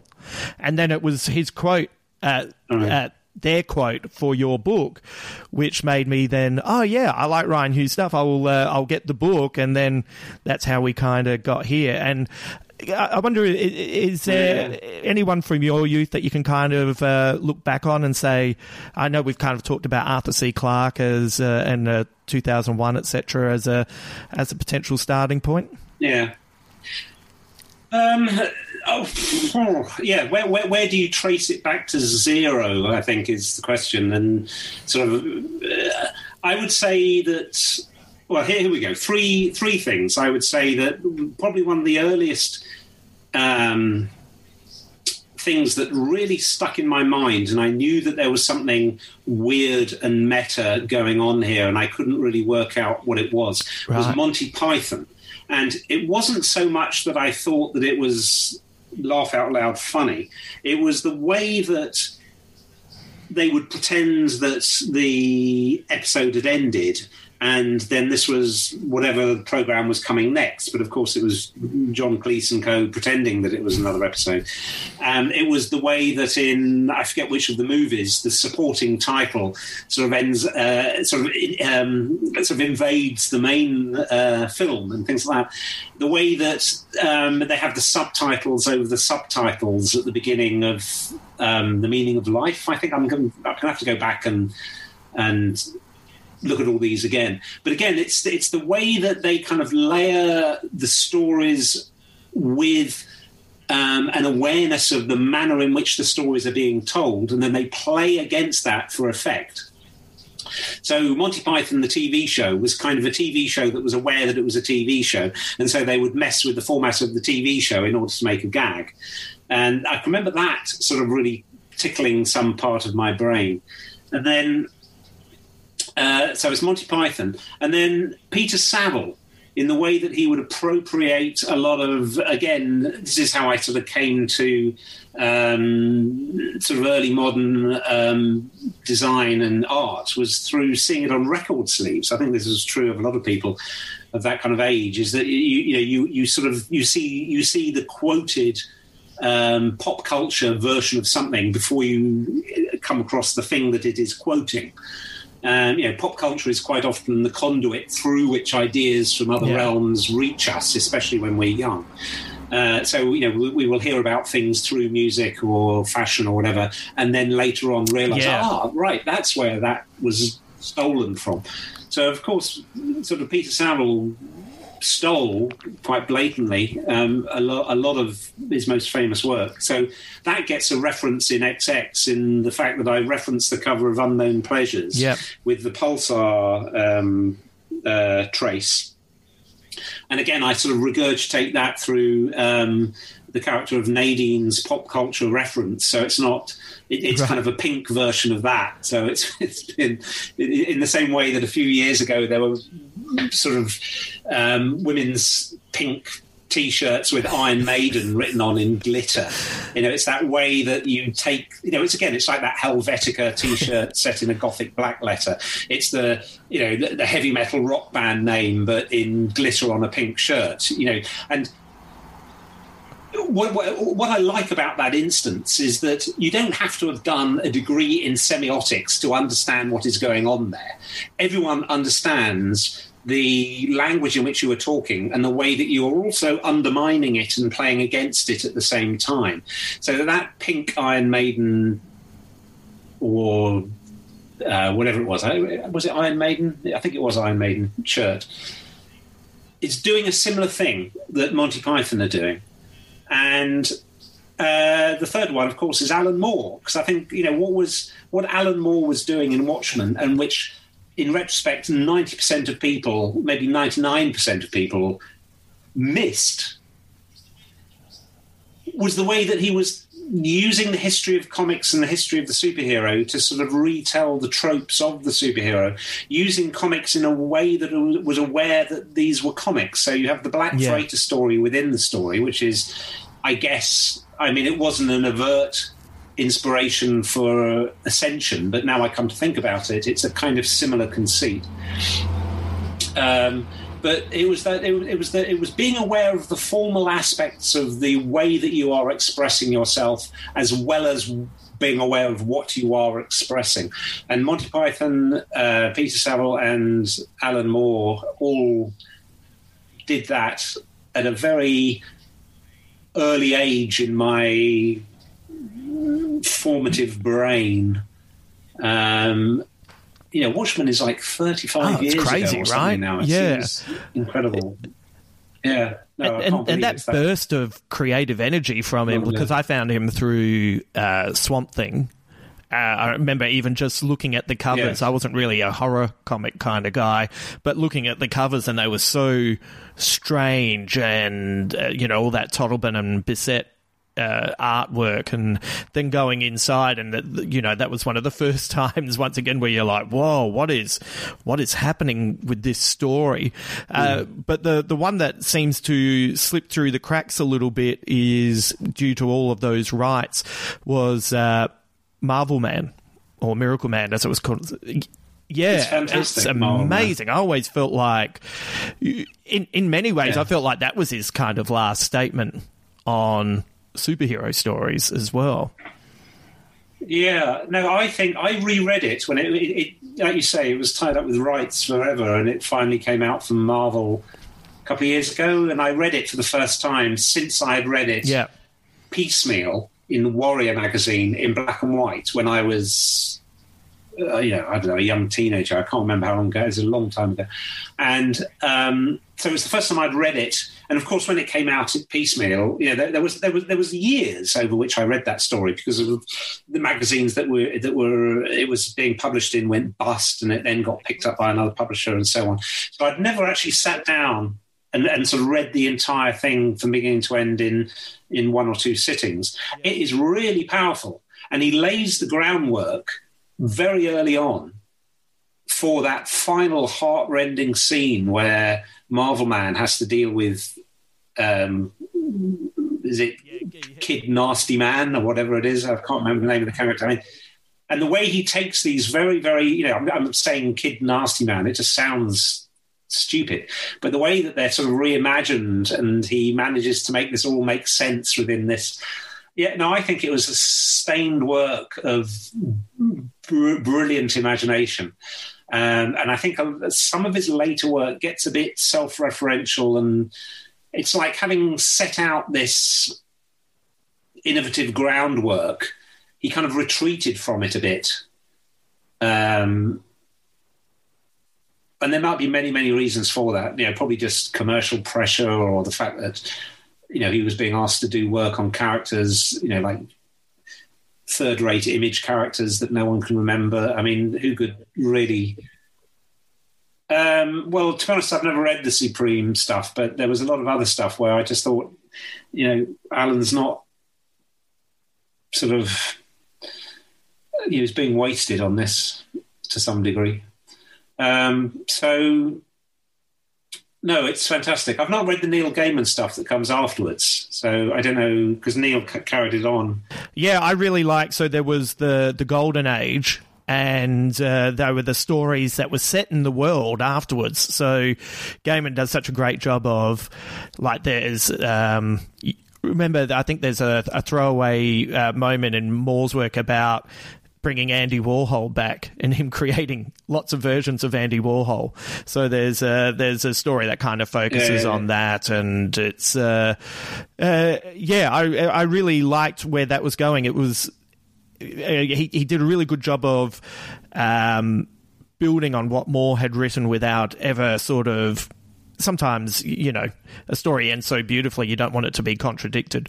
So he built on it nicely. And then he just Yeah. started the Silver Age with uh, Buckingham. And then once again, I think Eclipse went bust, and I think Todd McFarlane bought the characters, and then it, and so it, it's one of those things where I think he's going to come back to it because I think he was going to do the Silver Age, and then he was going to finish with the Dark Ages with the character, but who knows? It's one of those things where I, I think what was it? Was it three and a half years between issue twenty six and twenty seven of Planetary, and it just it just gets to a point where you Yeah.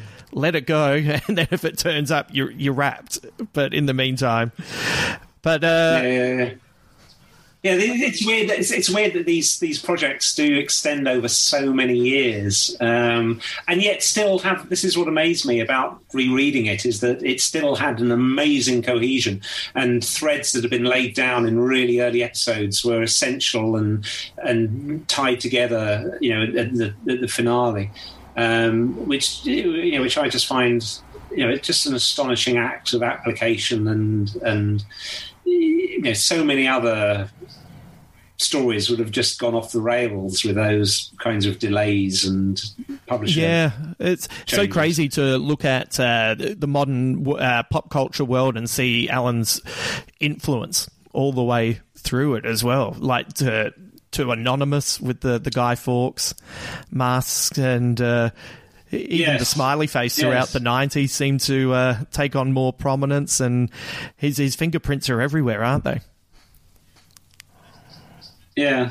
Well, there's there's a, there's a fantastic scene that I remember reading in Warrior, uh, um, and it's sort of an interlude in V for Vendetta where V plays Oh, yeah. a tune on the piano, and you know this this this masquerade or something something masquerade, and it's brilliant. You know, it's just Alan writing lyrics that completely sum up the the the, the, you know, the plot, the thrust of of, of the uh, um, idea behind V for Vendetta. And then I remember what sort of got me was that at the end he just closes the piano lid and walks off. And I think there's a frame with just the sort of Yeah. piano and no V uh, in the piano in the in the shot. And I think that was the first time that I realised that you could use absences. Um, if you've established a presence, you can then um, show an absence, and people will know what is missing from the picture. And that can, be, and that's a really, it's a really interesting and sort of minimalist and modernist idea. Is that you can speak very loudly by saying Right. nothing. In fact, you're saying less than nothing because you're, you, you know, you've, you've got a hole on the page, you you know, an absence on the page. Um, and there was a couple of times in sort of XX where I tried, I tried sort of similar things. There's, there's a, there's, there's a surrealist painting by Magritte where it's got a man reading a newspaper in the top left-hand corner, and then um, the other five frames uh, which in retrospect are like a Watchmen six panel grid, weirdly, but painted in 1930 something. Uh, the other five frames are the same picture, but the man isn't there. So you get this sense of an extended period of time where the man has gone Right. off and left the room. And so you. What, what is brought to your mind is the idea that this figure, you know, like if you if he if he if he if he wasn't if there was just one extra panel and he wasn't in that one extra panel, you'd think, oh, he's left. But because there's five of them, you think that he's off doing quite a lot of stuff. you know, we, we don't really know how many hours or days that sort of absence goes on for, but it obviously goes on for five panels, which is longer than one panel.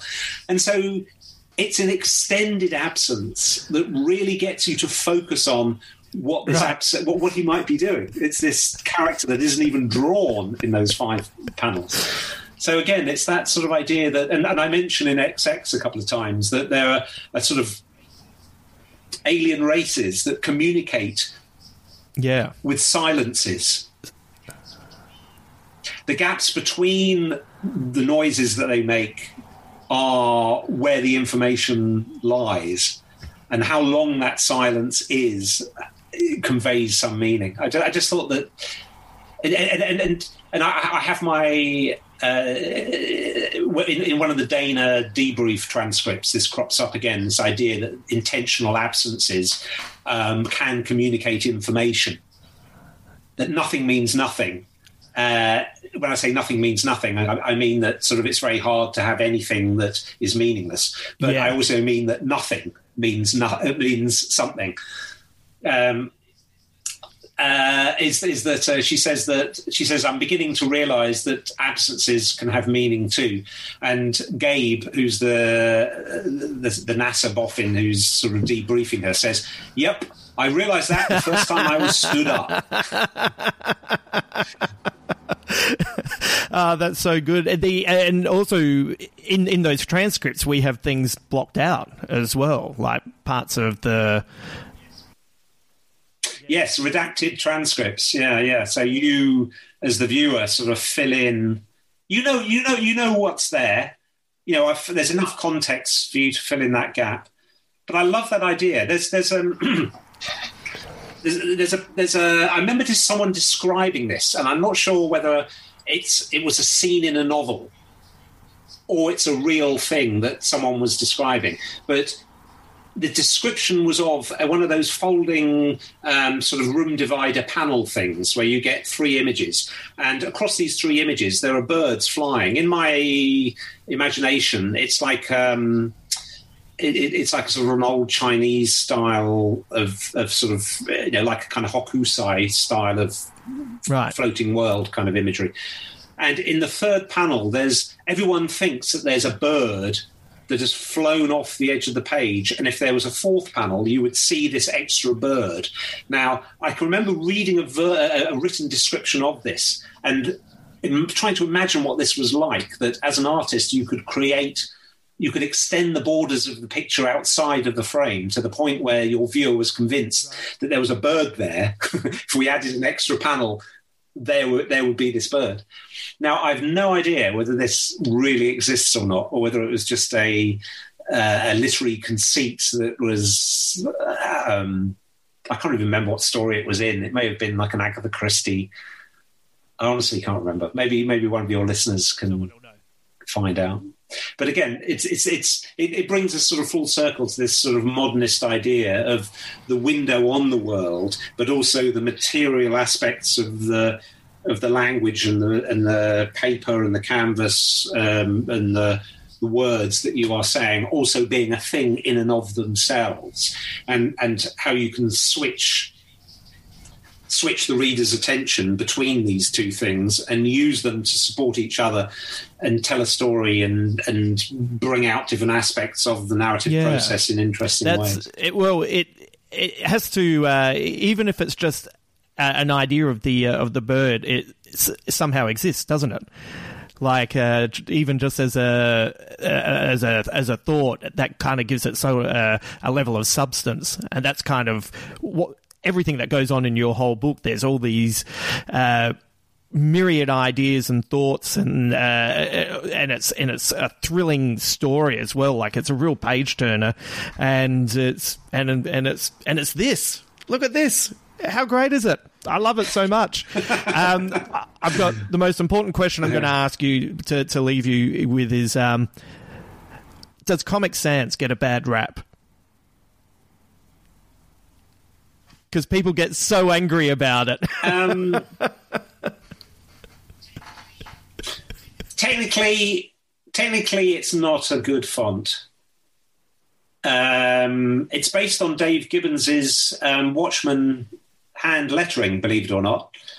So I'm not. I'm, I'm, I'm, well, I remember having this conversation with Dave, and when he found out, and uh, he, he was sort of like. you know there was a compliment or not. It's like a bad version of Dave's writing, and he, and it, Dave doesn't have lowercase in his, so it, it, does sort of extrapolate quite a lot from his model.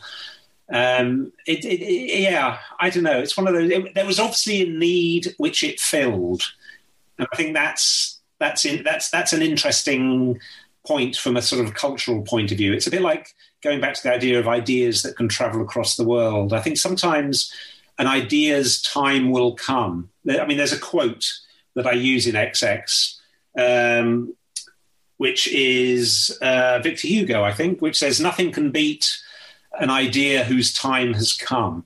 And I think Comic Sans would not have been popular if it hadn't fulfilled a need so perfectly that that millions of people obviously had.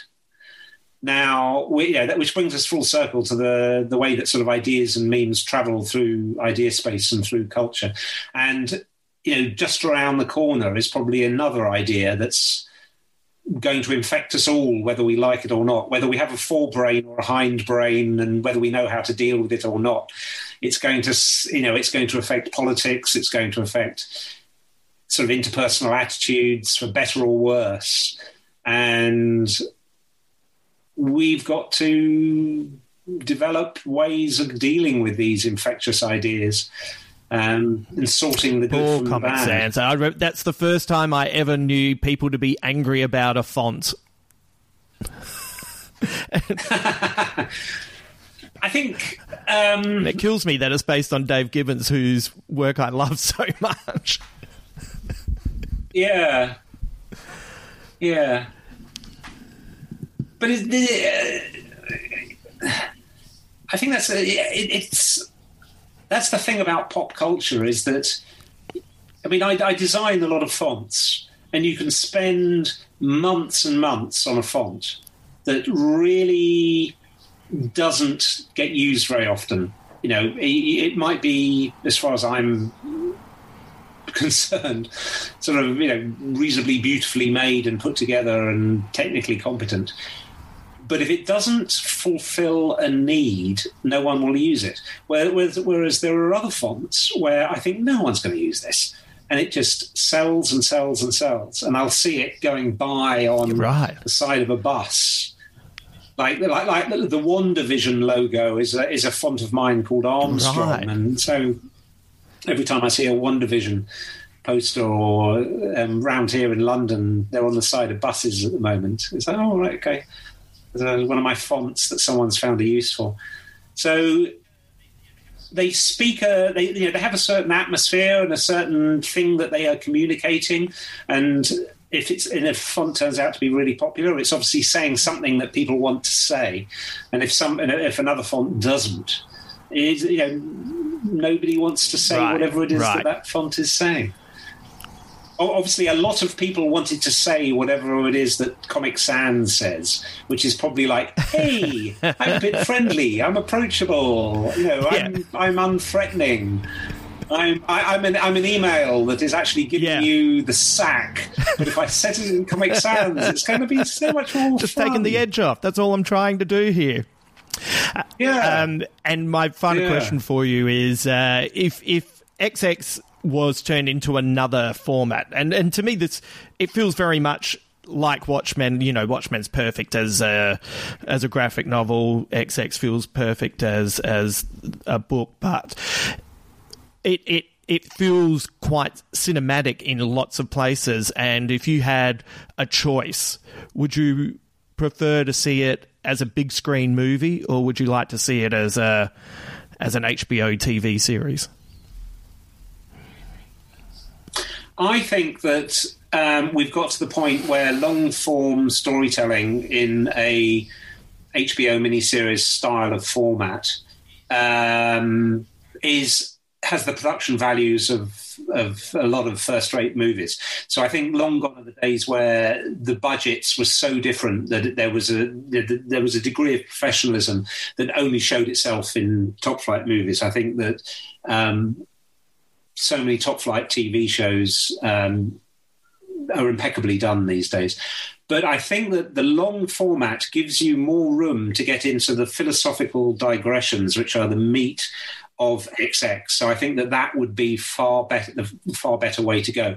I think that if you made a short, even if it was a two-hour movie, you would have to leave so much of what the book is about out and focus on getting from A to B. So it would be it would it would be the narrative backbone of the movie, but sorry of, of the book. but um, so much of what XX is about is is is in addition to that um, narrative spine, and and I fear that uh, you'd have to strip a lot of it away. So I would go for the long. Maybe have Ascension as uh, as an animated part of the story. Maybe it would work in that kind of way. I saw it as a black and white sort of Twilight Zone style interlude. So, um, so in every episode, you get like this little um, snippet. Yeah, maybe five ten Ah, minutes of, so of good. Ascension. I love it. I love it so much. Yeah. the trick, the, the trick, the trick would be finding um, uh, analogs that you could. I mean, obviously, the things like the um, transcripts would just be Right. straight interview tapes, or the news blogs that you that are designed to look like uh, websites would be cutting Yeah. to a news reporter. I mean, that is that has been done so often that it's a it's a cliche. Um, you might have to find um, more interesting ways of doing it. But I think that I think that audiences now are pretty sophisticated in the way that they can understand flash forwards, flashbacks, um, voiceovers, um, sort of interpolated material that might be in a different style, you know, like you say, animated or, or what have you. I think that audiences now are uh, pretty sophisticated consumers, and long gone are the days where if you were going to have a flashback, that the image would kind of go wavy like this, and it would go, you know, or and then it would flag up five years ago today. Um, or you would have like a news headline, um, and the the the newspaper would spin out from the centre The of the, the, the, the wavy flashback went uh, was done as soon as they did it in the young ones, right? and they did it physically. Oh yeah, they did. They kind of yeah, yeah, yeah, yeah. I mean, again, again, the, these kind of forms are, are kind of ripe to be played with. As soon as I start thinking about that waviness, I'm thinking there must be a way to use that and undermine it, but comment on it, but then build upon Right. it all at the same time. You know, it's it's it, it, it's just another letter in the alphabet of human communication that we all speak um, that can be redesigned and rethought just as any other. Yeah, well, look, I uh, it, just even that makes me go. "Well, I can't wait to see what you do next. I think you wrote on Twitter. There's there's a page in here that gives a hint at what's coming next. Did is, did I read that correctly? I did. What, what do you mind telling me what that page was again, or do you want me to, uh, or should I just wait? You know what? I'll just wait. Uh, I'm I'm being I'm being greedy with excitement. Um, I've got the trade to uh, check out now, knowing that you've uh, made some little changes here and there as well. Yeah, they're, they're, they're, they're, minor additions. I don't want anyone to go out and buy another copy thinking that the the vast story arc is going to curve off in a brand new direction. And Oh no, Jack's you know, it's got be like superpowers. I've rewritten the last season of Game of Thrones. It's not going to be that. Um, no, there's there's a clue in there. There- There's there's um, in the Ascension story. There's a because it was published in the late fifties. There's an old advert in the Ascension story. That advert is a clue to the next novel, which is coming out in.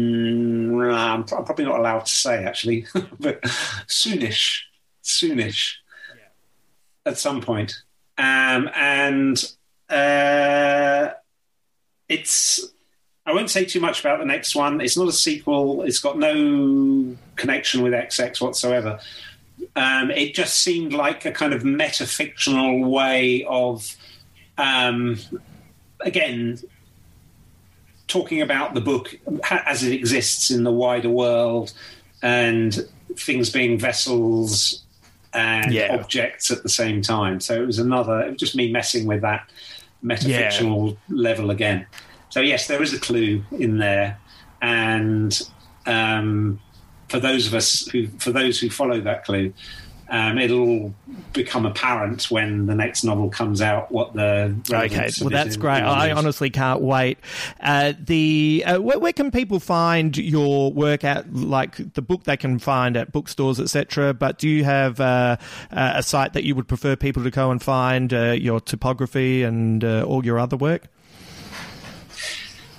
Yeah, my, my website is, is rianhughes.com or devicefonts.co.uk. Um, and the website is in the process of being redesigned at the moment. So the website as it stands now, this being uh, March 2021, um, has not been updated probably in about right. three or four years, maybe longer. So it's it's it's got a lot of my design work, illustration work, comic strip work up there. Um, but um, there, there, will be a new website launching in the next month or so um, if I right pull my finger out. Um, so you can go and look there. You can follow me on Twitter and Instagram. Um, and that's yeah, yeah that's it. we can't have everyone following you everywhere. Uh, thank you yeah. so much for your time. Uh, I, I, really appreciate this. I, I, I love the book so much, and uh, uh I'm looking forward to uh, well, uh, discussing it with uh, my uh, listeners and people who are who have read it as well. And I can't wait to see what comes up next. Well, thank you very much, and I will recommend Big Squid to everyone I know as well. So, uh, thank you very much. I appreciate that.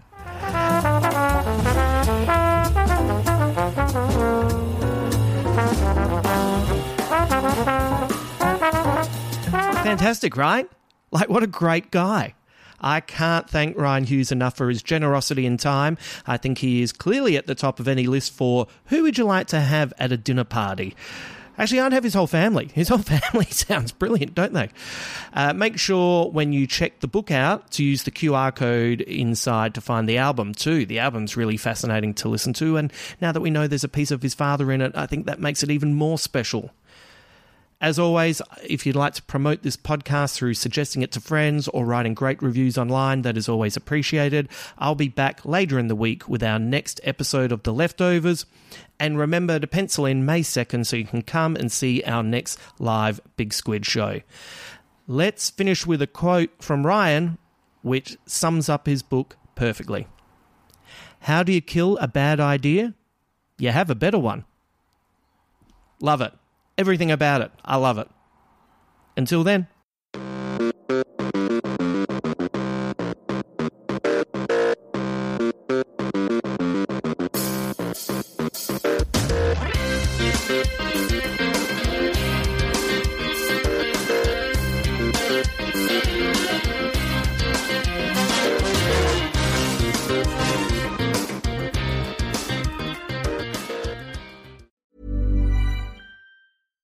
Deserves the best, and there's no better place to shop for Mother's Day than Whole Foods Market. They're your destination for unbeatable savings, from premium gifts to show-stopping flowers and irresistible desserts. Start by saving 33% with Prime on all body care and candles. Then get a 15-stem bunch of tulips for just $9.99 each with Prime. Round out Mom's menu with festive rosé, irresistible berry chantilly cake, and more special treats. Come celebrate Mother's Day at Whole Foods Market. Hi, I'm Daniel, founder of Pretty Litter. Did you know cats tend to hide symptoms of sickness and pain? I learned this the hard way after losing my cat, Gingy. So I created Pretty Litter, a health monitoring litter that helps detect early signs of illness by changing colors, saving you money and potentially your cat's life. Pretty Litter is veterinarian developed, and it's the easiest way to keep tabs on your fur baby's health right at home. Go to prettylitter.com and use code ACAST for 20% off your first order and a free cat toy. Terms and conditions apply. See site for details.